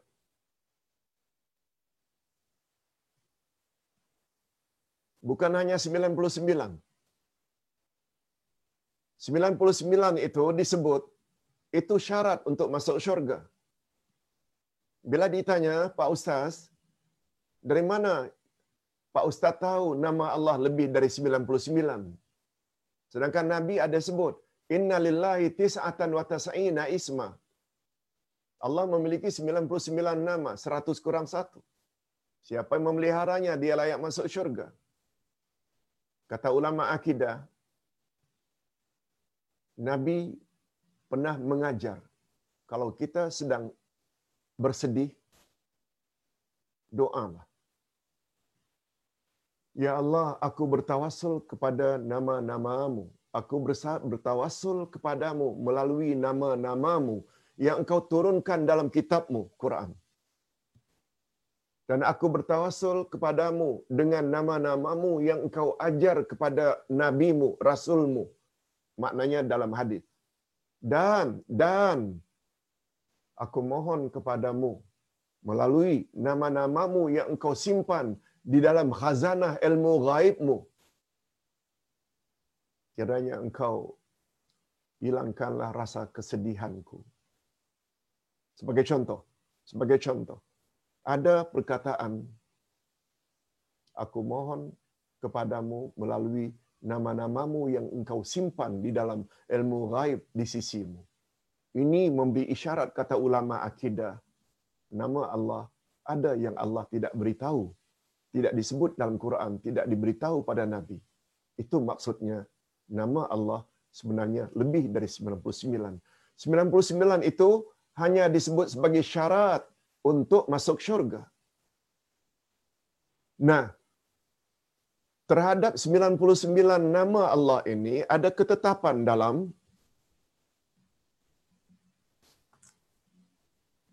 ilmu al-asma'ul husna. Di dalam setiap nama Allah mesti ada sifat Allah nama lain Kita memanggil Allah melalui nama. Ya Hayu, Ya Qayyum, Ya Sami, Ya Basir, Ya Razak. Di dalam setiap nama Allah, mesti ada sifat Allah. Al-Hayyu itu nama sifat yang ada di dalam Al-Hayyu hayat. Hayat maknanya sibut. Hidup. Betul tak? Mustahil Allah menamakan maha hidup kalau dia itu sendiri tidak hidup atau mati. Mustahil. Kalau Allah menamakan dirinya Al-Alim, mustahil Allah itu jahil. Kalau Allah mengatakan dia Al-Qawi, maha kuat, mustahil dia lemah. Yes. Ringkasnya, dalam 99 nama Allah, di situ saja ada 99 sifat Allah. Ini yang Ustaz selalu sebut. Siapa yang membatasi? Hanya 20 sifat. Siapa? Padahal syarat untuk masuk syurga mesti mengetahui 99 sifat. Karena setiap nama Allah ada sifat. Okey. Sifat Allah terbagi dua pada garis besarnya. Segala sifat kesempurnaan namanya subutiyah. Jika Allah menafikan sifat kekurangan dari dirinya, namanya salbiyah. Ustaz buat contoh, mudah saja. Dalam ayatul kursi, Al-Hayyu, Allah Maha Hidup. Betul tak itu sifat sempurna? Subutiyah. Al-Qayyum, mengurus makhluk terus-menerus tanpa henti. Subutiyah. Karena sifat kesempurnaan. Lalu Allah sifati dirinya. La ta'khudhu sinatu wala naum. Allah tidak ngantuk, Allah tidak tidur. Itu salbiyah. Karena Allah menafikan dari dirinya sifat ngantuk dan tidur. Tidak ada sifat itu di sisi Allah. Jadi garis besarnya subutiyah dan salbiyah. Bila compare antara salbiyah dengan subutiyah, sifat subutiyah tertera dalam Quran dan hadis Nabi yang paling banyak. Bukan salbiyah. Nah subutiyah pula sifat kesempurnaan ini terbagi dua pula. Kalau sifat itu senantiasa ada pada diri Allah, tak pernah renggang dengan zatnya, dipanggil subutiyah zatiyah. Sifat kesempurnaan itu tidak renggang daripada zat Allah. Umpamanya Al-Hayyu, Allah Maha Hidup. Betul tak? Hidup di sisi Allah tak pernah renggang sehingga Allah mati. Tak. Senantiasa Allah itu hidup. Tetapi apabila subutiyah itu sifat kesempurnaan berkaitan dengan kehendaknya, maka dia dipanggil subutiyah fi'liyah. Subutiyah fi'liyah. Fi'il, perbuatan Allah. Umpamanya Allah mencipta. Maha pencipta, betul tak itu subutiyah sifat kesempurnaan? Betul tak Allah mencipta sesuai dengan apa yang dia kehendaki? Allah memberi rezeki. Betul tak? Sesuai dengan apa yang Allah kehendaki. Bila berkaitan dengan kehendak, maka dia panggil dengan subutiyah fi'liyah. Nah, ada satu lagi. Walaupun Allah memberi hidayah kepada siapa yang dikehendaki, walaupun Allah memberi rezeki pada siapa yang dikehendaki, tapi hidayah itu mendatang, rezeki itu mendatang, ada kaitan dengan ikhtiar dan usaha manusia. Atas dasar itu, untuk Al-Hadi, maha pemberi hidayah. Ar-Razak, maha pemberi rezeki. Dia dipanggil. Subutiyah, karena itu sifat kesempurnaan. Subutiyah yang mana satu? Fi'liyah, sebab itu ada kaitannya dengan kehendak Allah. Dan ada satu lagi. Ikhtiariyah. Karena ia Allah bagi ada kaitannya dengan usaha makhluk. Sebabnya Ar-Razak, macam Ustaz sebutkan tadi, dia termasuk ke dalam subutiyah, fi'liyah, ikhtiyariyah. Termasuk mencari ilmu. Allah bagi ilmu pada siapa yang dikehendaki. Maka dia dipanggil subutiyah fi'liyah. Tapi ilmu tidak datang sendiri. Dia kena usaha. Itu sebabnya dia dipanggil subutiyah, fi'liyah, ikhtiyariyah. Okey, mungkin terlalu panjang jawabannya. Tapi demikianlah baru kita boleh faham insya-Allah. Yang kedua, Jun Ujang. Assalamualaikum Ustaz.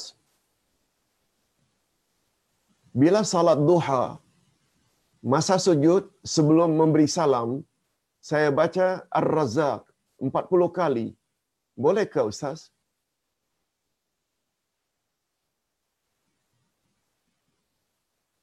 Rasulullah sallallahu alaihi wasallam bersabda tempat yang paling hampir antara kamu dengan Allah adalah di dalam sujud. Oleh sebab itu, panjangkan sujudmu dan perbanyakkan doa di dalamnya. Oleh sebab itu tidak salah bila kita memperpanjang sujud, kita isi dengan doa. Cuma bila dipanggil Ya Razak, Ya Razak, belum cukup. Itu hanya memanggil, wahai Allah yang maha pemberi rezeki. Mintalah setelah itu.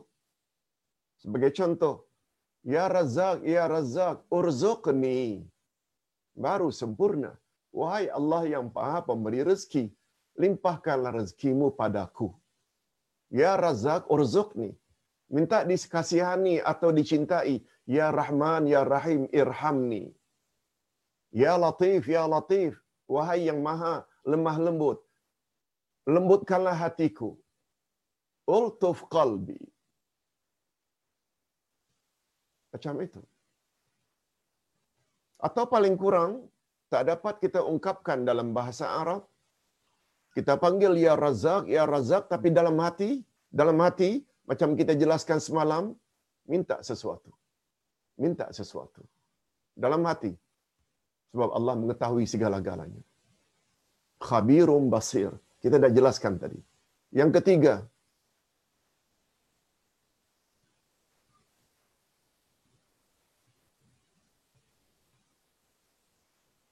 Maaf.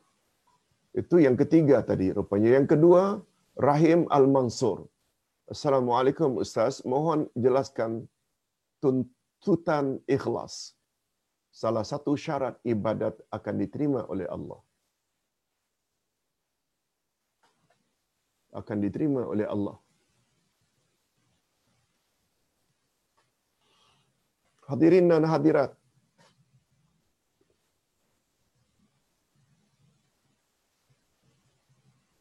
Hari Ahad, dua Ahad yang lalu, maaf, Ahad yang lalu, ini kalau hari ini Selasa, Ahad dua hari yang lalu, dalam kuliah online untuk masyarakat muslimat Doha, Qatar, Ustaz ada sebut jenis-jenis ibadat. Ada ibadat hati, ada ibadat badan, ada ibadat harta, dan ada ibadat lisan dari semua jenis ibadat itu, ibadat yang paling utama adalah ibadatul qalbi, ibadat hati. Kita bersedekah zakat, ibadat harta. Kita salat, puasa, ibadat badan. Kita berzikir, ibadat lisan. Semuanya itu Allah tak akan terima kalau tidak betul ibadat hatinya. Ibadat hati yang paling utama adalah ikhlas. Itu sebabnya kata Nabi, innamal a'malu bin niat Segala amal diterima oleh Allah berdasarkan niat. Niat yang ikhlas. Dan ikhlas itu adalah ibadatul qalbi. Okey, itu jawaban Ustaz secara ringkas. Nah, yang keempat. Ju dijah. Soalannya Ustaz, pertanyaan. Allah menyuruh kita jaga keluarga dari api neraka. Adakah maksud keluarga di sini suami istri dan anak-anak dan mak ayah sahaja? Allah Subhanahu taala berfirman pada surat At-Tahrim ayat 6. A'udzu billahi minasyaitonir rajim. Ya ayyuhalladzina amanu qu anfusakum wa ahlikum nara. Hai orang-orang beriman, peliharalah dirimu anfusakum wa ahlikum dan ahli keluargamu dari api neraka. Yang dimaksudkan ahli keluarga yang paling utama sekali suami isteri, ibu bapa, anak-anak, cucu cicit. Juga termasuk rezeki, termasuk keluarga, kaum kerabat, uncle, auntie, cousin, sepupu. Semuanya ini adalah termasuk. Namanya pun kerabat, orang dekat. Tentu kedekatannya berbeza-bezalah. Sebagaimana dalam faraid. Mana yang paling utama untuk mendapat faraid, pembahagian harta pusaka, itu yang paling dekat. Suami, isteri, ayah, ibu, anak-anak, uncle, auntie sedikit jauh, tapi termasuk keluarga. Itu sebabnya Nabi Muhammad sallallahu alaihi wasallam sangat sedih bila dua uncle-nya tidak ikut memeluk Islam. Abu Lahab dan Abu Talib. Itu keluarga. Sampai beliau katakan kepada kaum keluarganya, Wahai ahli keluarga aku, Nabi gunakan istilah ahli keluarga aku. Kalau aku ini kamu tuduh sebagai pembohong, takkanlah aku ni sanggup berbohong kepada ahli keluarga sendiri. Ya. Beliau cakap ini di depan Abu Lahab, Abu Talib. Kalau aku ini kamu katakan pembohong, takkanlah aku ini sanggup berbohong dengan ahli keluarga aku sendiri.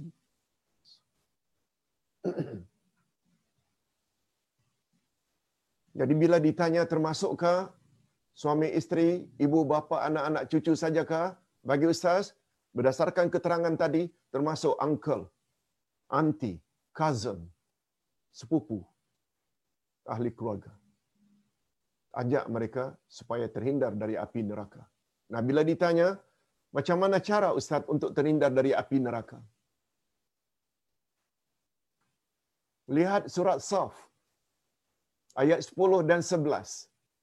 Apa kata Allah? Ya ayyuhalladzina amanu hal adullukum ala tijaratin tunjikum min azabin alim. Eh, orang-orang yang beriman. Allah, Allah tanya, Allah panggil, hei orang beriman, maukah kamu sekalian aku tunjuk satu perniagaan atau cara agar kamu boleh terhindar dari azabku yang pedih? Lalu Allah taala explain pada ayat berikut. Tu'minu nabillahi wal yawmil akhir. Pertama sekali kamu mesti beriman pada Allah dan beriman pada hari akhirat. Nah, disebut iman dulu. Yang kedua, wa tujahiduna fi sabilillahi bi amwalikum wa anfusikum. Kamu hendak bersungguh-sungguh di jalan Allah dengan hartamu dan dengan dirimu.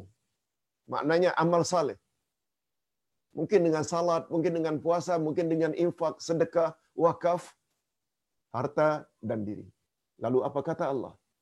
Zalikum khairul lakum in kuntum ta'lamun. Yang dua ini iaitu iman dan amal saleh khairul lakum better for you in kuntum ta'lamun jika kamu benar-benar tahu.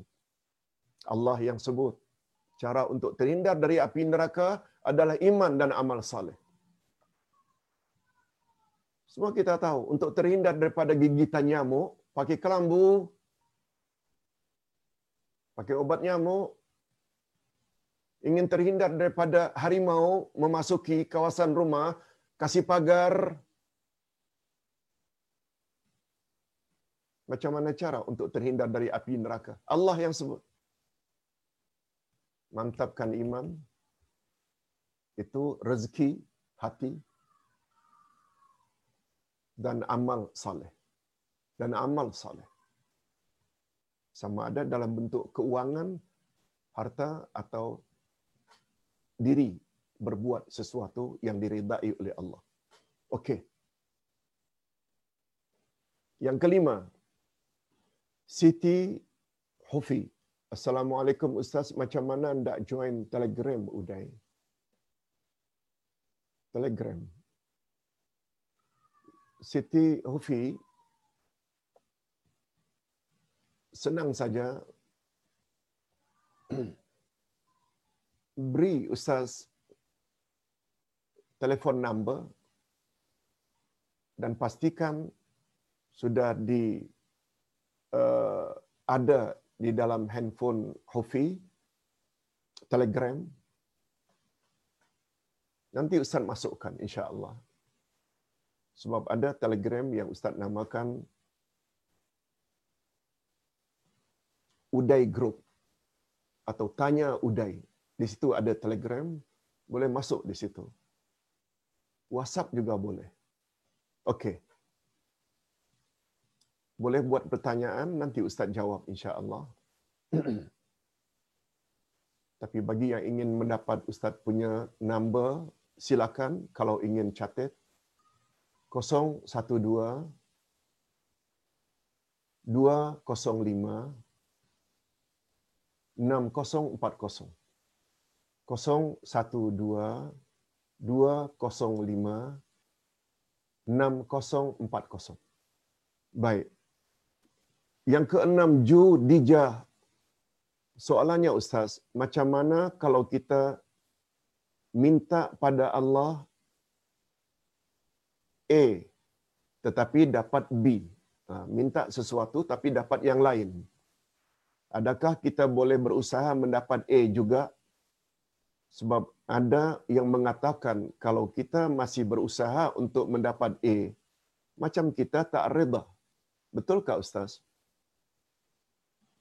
Bila kita meminta, kita berdoa, meminta berdoa samalah, memohon. Judija kena ingat. Dan juga kepada para pemirsa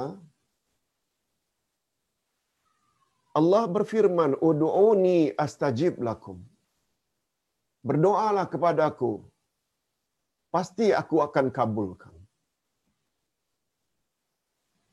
Mungkin ada yang bertanya berapa lama Ustaz, saya sudah berdoa, tapi mengapa Allah tak bagi juga?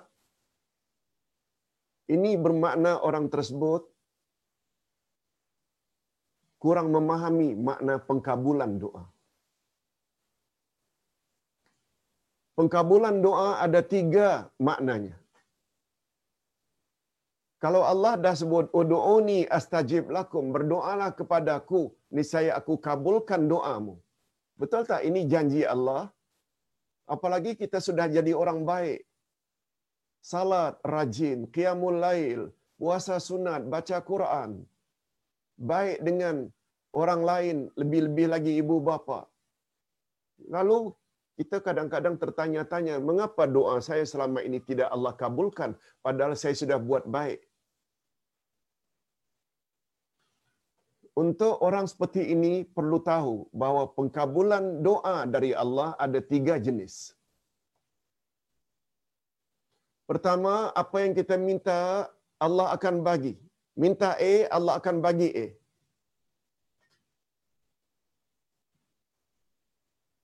Yang kedua, kita minta A, Allah tidak bagi A.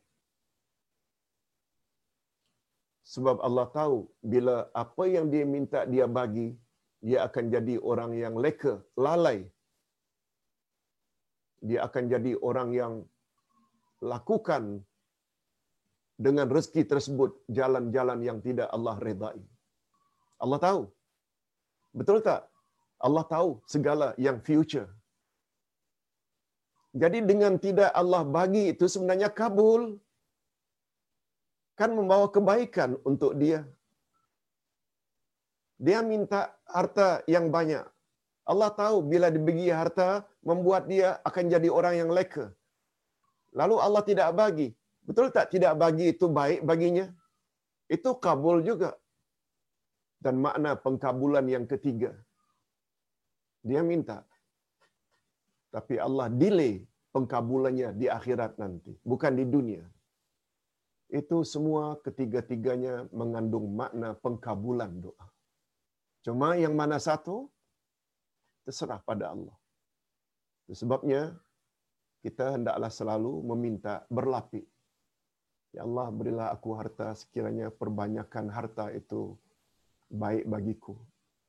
Ya Allah berilah aku anak sekiranya mempunyai anak itu baik bagiku.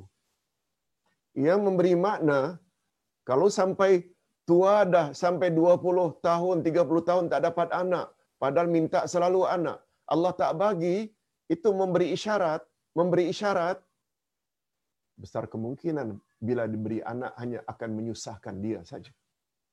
Kabul juga namanya. Wallahu a'lam.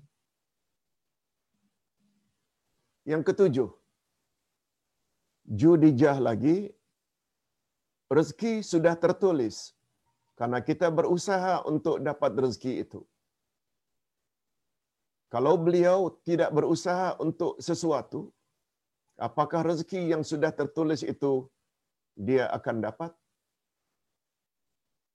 Hadirin dan hadirat, kita baru sebut tadi.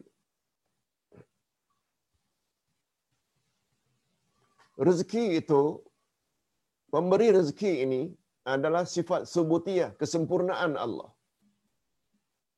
Dan dia ada kaitannya dengan kehendak Allah. Tidak bagi kepada siapa dalam jumlah berapa, ada kaitan dengan kehendak Allah. Itu sebabnya dipanggil subutiyah fi'liyah. Dan rezeki kita peroleh berdasarkan usaha kita. Tapi usaha kita bukan penentu. Usaha bukan penentu. Kita hanya berusaha, tapi yang menentukan berapa kadarnya itu Allah yang menentukan. Cuma kata para ulama, untuk mendapat kejayaan di dunia tak sama dengan mendapat kejayaan di akhirat. Kejayaan di dunia sangat ditentukan dengan usaha. Untuk mendapat rezeki sangat ditentukan oleh usaha. Bukan iman, bukan ikhlas,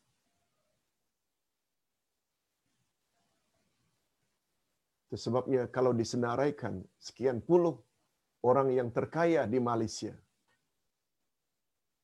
Barangkali lapan daripada yang teratas itu semua orang kafir. Mereka tak beriman, malah buat syirik. Itu sebabnya yang paling menentukan kejayaan di dunia bukan Islamnya seseorang, bukan imannya, tapi usahanya. Coba lihat, bila ada SPM, ujian akhir sekolah menengah. Mengapa kadang-kadang BM bahasa Malaysia, Chinese yang kadang-kadang cemerlang. Anak Melayu kadang-kadang fail. Ada kaitan tak dengan ulang kaji, kerajinan belajar? Oleh sebab itu, walaupun beriman, tapi malas, akan miskin juga. Itu maksudnya. Itu maksudnya. Tapi kejayaan di akhirat, no. Bukan terletak pada usaha. Usaha betul juga, tapi yang paling utama sekali, keimanan. Imanan, qalb, hati. Rezeki, rizkul qulub, bukan rizkul abdan. Tapi kalau selain dapat rizkul qulub, iman, Islam, tapi pada masa yang sama juga kaya lagi bagus. Bina masjid, bina sekolah tahfiz Al-Quran, bina rumah anak yatim, bina rumah sakit Islam, lagi bagus. Tapi bila kita compare dua rezeki tadi, rizkul qulub adalah lebih utama daripada rizkul abdan. Okey, yang ke-8. Yang ke-8, oh, tolong jangan tambah lagi. Ada tiga lagi pertanyaan neng ikhlas, neng ikhlas tulus. Bolehkah kita doakan supaya Allah menyekat rezeki haram seseorang yang profesinya sebagai pelacur dan pengamal sihir? niat sebegitu untuk menyelamatkan kemaksiatan dan yang meningkat di kalangan orang Islam. Bagi pandangan ustaz boleh. Sebab setengah ulama ada yang berpendapat Nabi Musa pernah memohon pada Allah supaya Allah sekat rezeki Firaun. Sebab semakin kaya Firaun, semakin durhaka pada Allah. Semakin kuat memberi tekanan kepada Musa dan Bani Israel. Gara-gara dia kaya, dia hidup mewah. Nabi Musa pernah memohon pada Allah supaya Allah ambil balik rezeki yang Allah anugerahkan sebab semakin kaya semakin durhaka.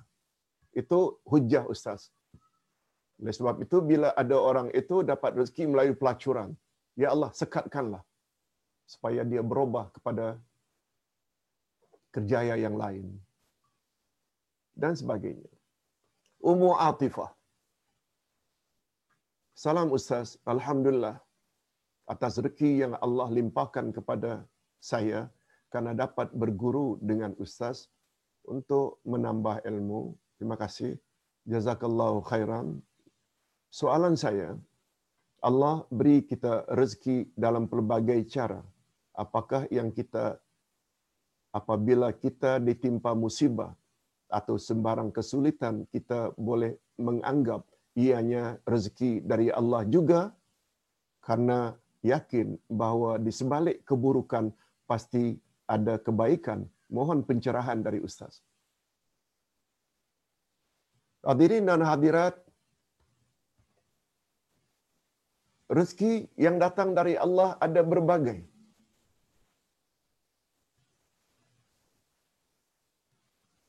Hatta ditimpa musibah pun rezeki. Allahu Akbar. Ustaz, macam mana pula musibah itu jadi rezeki? Di dalam salah satu tafsir, tafsir Ad-Durrul Mansur, Ustaz ada baca. Para sahabat apabila ditimpa musibah, sakit, mereka ucap Alhamdulillah. Bukan sekali, empat kali. Empat kali. Alhamdulillah. Alhamdulillah. Alhamdulillah. Alhamdulillah. Lalu diurai oleh ulama tafsir. Alhamdulillah kali pertama bila dapat sakit. Karena Nabi bersabda. Inna allaha idha ahabba mra'an ibtalah. Sesungguhnya Allah apabila menyayangi seseorang, diujinya orang itu. Diturunkannya musibah pada orang itu. Betul tak seseorang apabila musibah, dia akan ingat pada Allah. Ya Allah. Oh my God. Alhamdulillah. Sebab selama ini, selagi tidak sakit, tak ingat Tuhan. Bila dah sakit, baru ingat Tuhan. Itu maksudnya. Yang kedua, kata Nabi, tidak seorang pun yang ditimpa musibah, tidak seorang pun yang ditimpa penyakit, Allah taala akan hapuskan dosa-dosanya walaupun tercucuk selumbar di kulit harinya. Sekecil itu, tidak ada alasan bagi Allah menghapuskan dosa-dosanya. Betul tak? Penghapusan dosa juga nikmat. Yang ketiga, dengan ditimpa musibah, dia boleh sabar. Barulah datang sabar bila ditimpa musibah. Dan sabar itu ganjarannya birairi hisab, unlimited. Dan yang keempat, musibah ada dua macam. Ada musibah dunia, ada musibah agama. kalau sekedar hidup miskin, kalau sekedar sakit, itu tidak mendatangkan apa-apa dosa. Itu namanya musibah dunia. Ada satu lagi musibah yang berbahaya.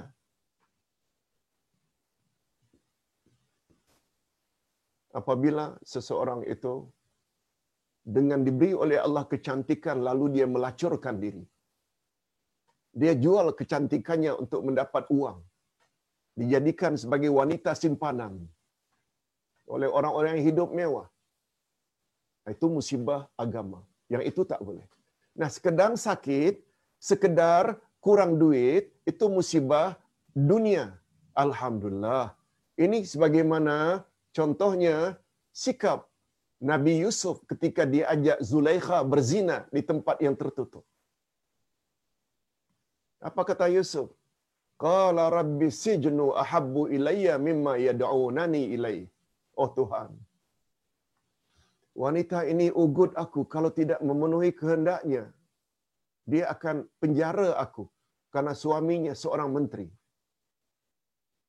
Lalu Nabi Yusuf berdoa, "Oh Tuhan, masuk penjara aku lebih suka daripada berzina dengan wanita itu." Di sini ada dua musibah. Berzina musibah agama. Masuk penjara musibah dunia. Tak dosa pun. Apalagi Yusuf tidak buat dosa. Penjelasannya panjang. Cuma sepintas selalu Ustaz ingin katakan bila ada keburukan tak semestinya keburukan itu buruk bagi kita. Allah berfirman dalam banyak ayat, "Fa'asa an tuhibbu syai'an fahuwa syarrul lakum." Fa'asa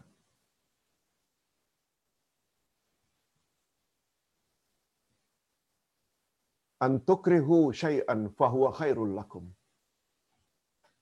Ada kemungkinan apa yang kamu suka itu buruk bagimu dan ada kemungkinan apa yang kau benci itu justru baik bagimu.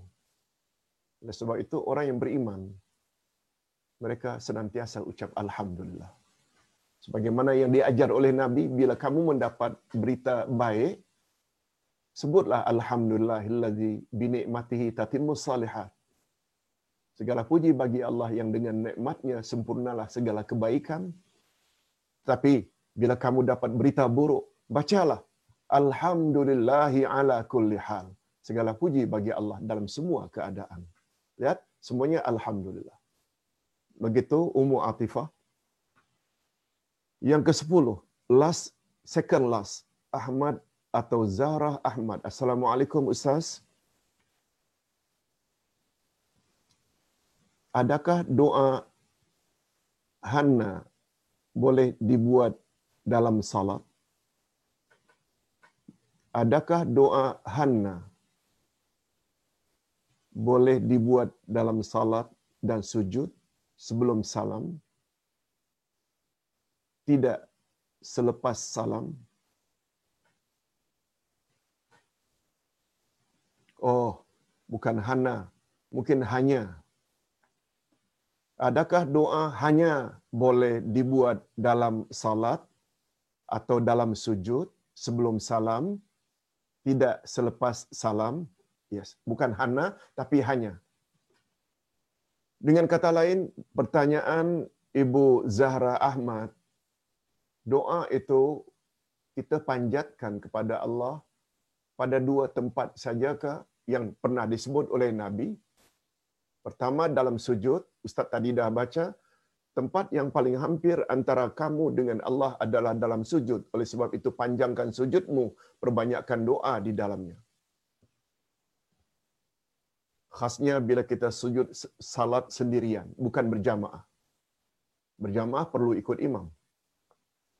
Yang kedua, tempat doa yang paling bagus dalam salat adalah sabda Nabi apabila kamu selesai membaca tahiyat akhir, is'alu ma syi'tum mintalah kepada Allah apa saja yang engkau ingin minta. Kata ulama hadis, untuk kebahagiaan dunia ke kebahagiaan akhirat ke minta sebelum kamu salam.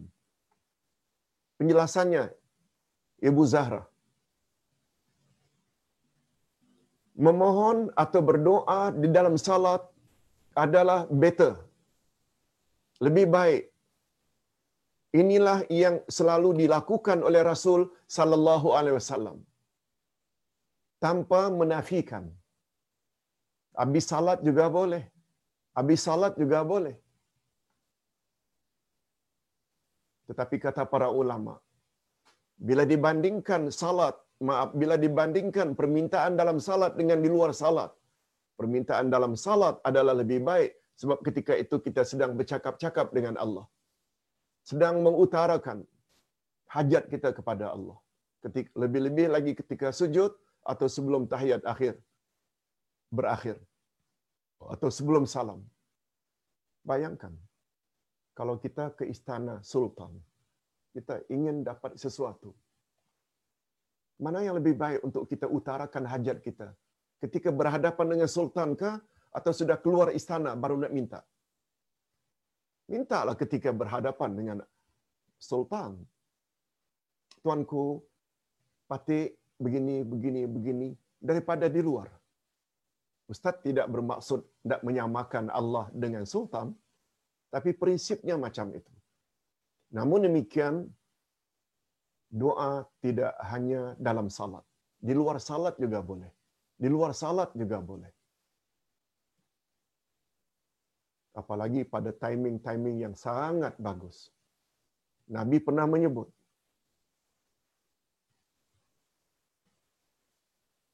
di antara timing yang paling makbul adalah in between azan dan qamat. Betul tak itu di luar salat? Doa yang paling makbul ialah ketika hujan sedang turun lebat. Doa yang paling makbul ialah pada sepertiga akhir malam. Tak semestinya dalam salat. Demikian. Namun demikian kita berani mengatakan doa dalam salat itu adalah lebih baik. Yang terakhir, Alwiyah Abdul Rahman. Assalamualaikum Ustaz. Bolehkah lepas salat asar kita sebut Ya Rahman, Ya Rahim sebanyak mungkin dan selepas itu kita berdoa minta dipermudahkan urusan dan hajat kita. Terima kasih. Boleh memanggil Ya Rahman, Ya Rahim tidak hanya lepas salat asar. Setiap selesai salat fardu, dia termasuk timing yang makbul. Cuma kata para ulama, ah, ini kata para ulama, berdasarkan hadis Nabi, hari Jumaat ada satu timing ketika yang tak seorang pun berdoa kecuali Allah kabulkan. Itu hari Jumaat. Ada yang mengatakan in between dua khutbah. Ada yang mengatakan setelah selesai salat Jumaat. Tapi majoriti ulama berpendapat timing hari Jumaat yang paling makbul jika berdoa adalah setelah salat asar sampai ke maghrib. Nah, yang itu boleh. Tapi bukan amalan ya Rahman ya Rahim pada selesai salat asar semua hari, bukan. Tapi pada hari Jumaat, after asar, sebelum maghrib, itu timing yang sangat makbul jika kita berdoa. Lengkaplah dua jam pertemuan kita pada pagi ini. Mudah-mudahan ada manfaatnya. Sampai jumpa lagi esok insya Allah. Kita maaf kalau ada kekurangan dan kekasaran. Segala yang baik yang Ustaz sampaikan berkat taufik Allah ingatkan Ustaz ayat-ayat dan hadis-hadis tertentu. Semuanya itu anugerah ilahi dan itu yang dipanggil dengan rizqul qulub. Semuanya daripada Allah, segala yang baik, segala kekurangan, kekasaran itu daripada Ustaz sendiri. Wabillahi taufiq wal hidayah. Wassalamualaikum warahmatullahi wabarakatuh.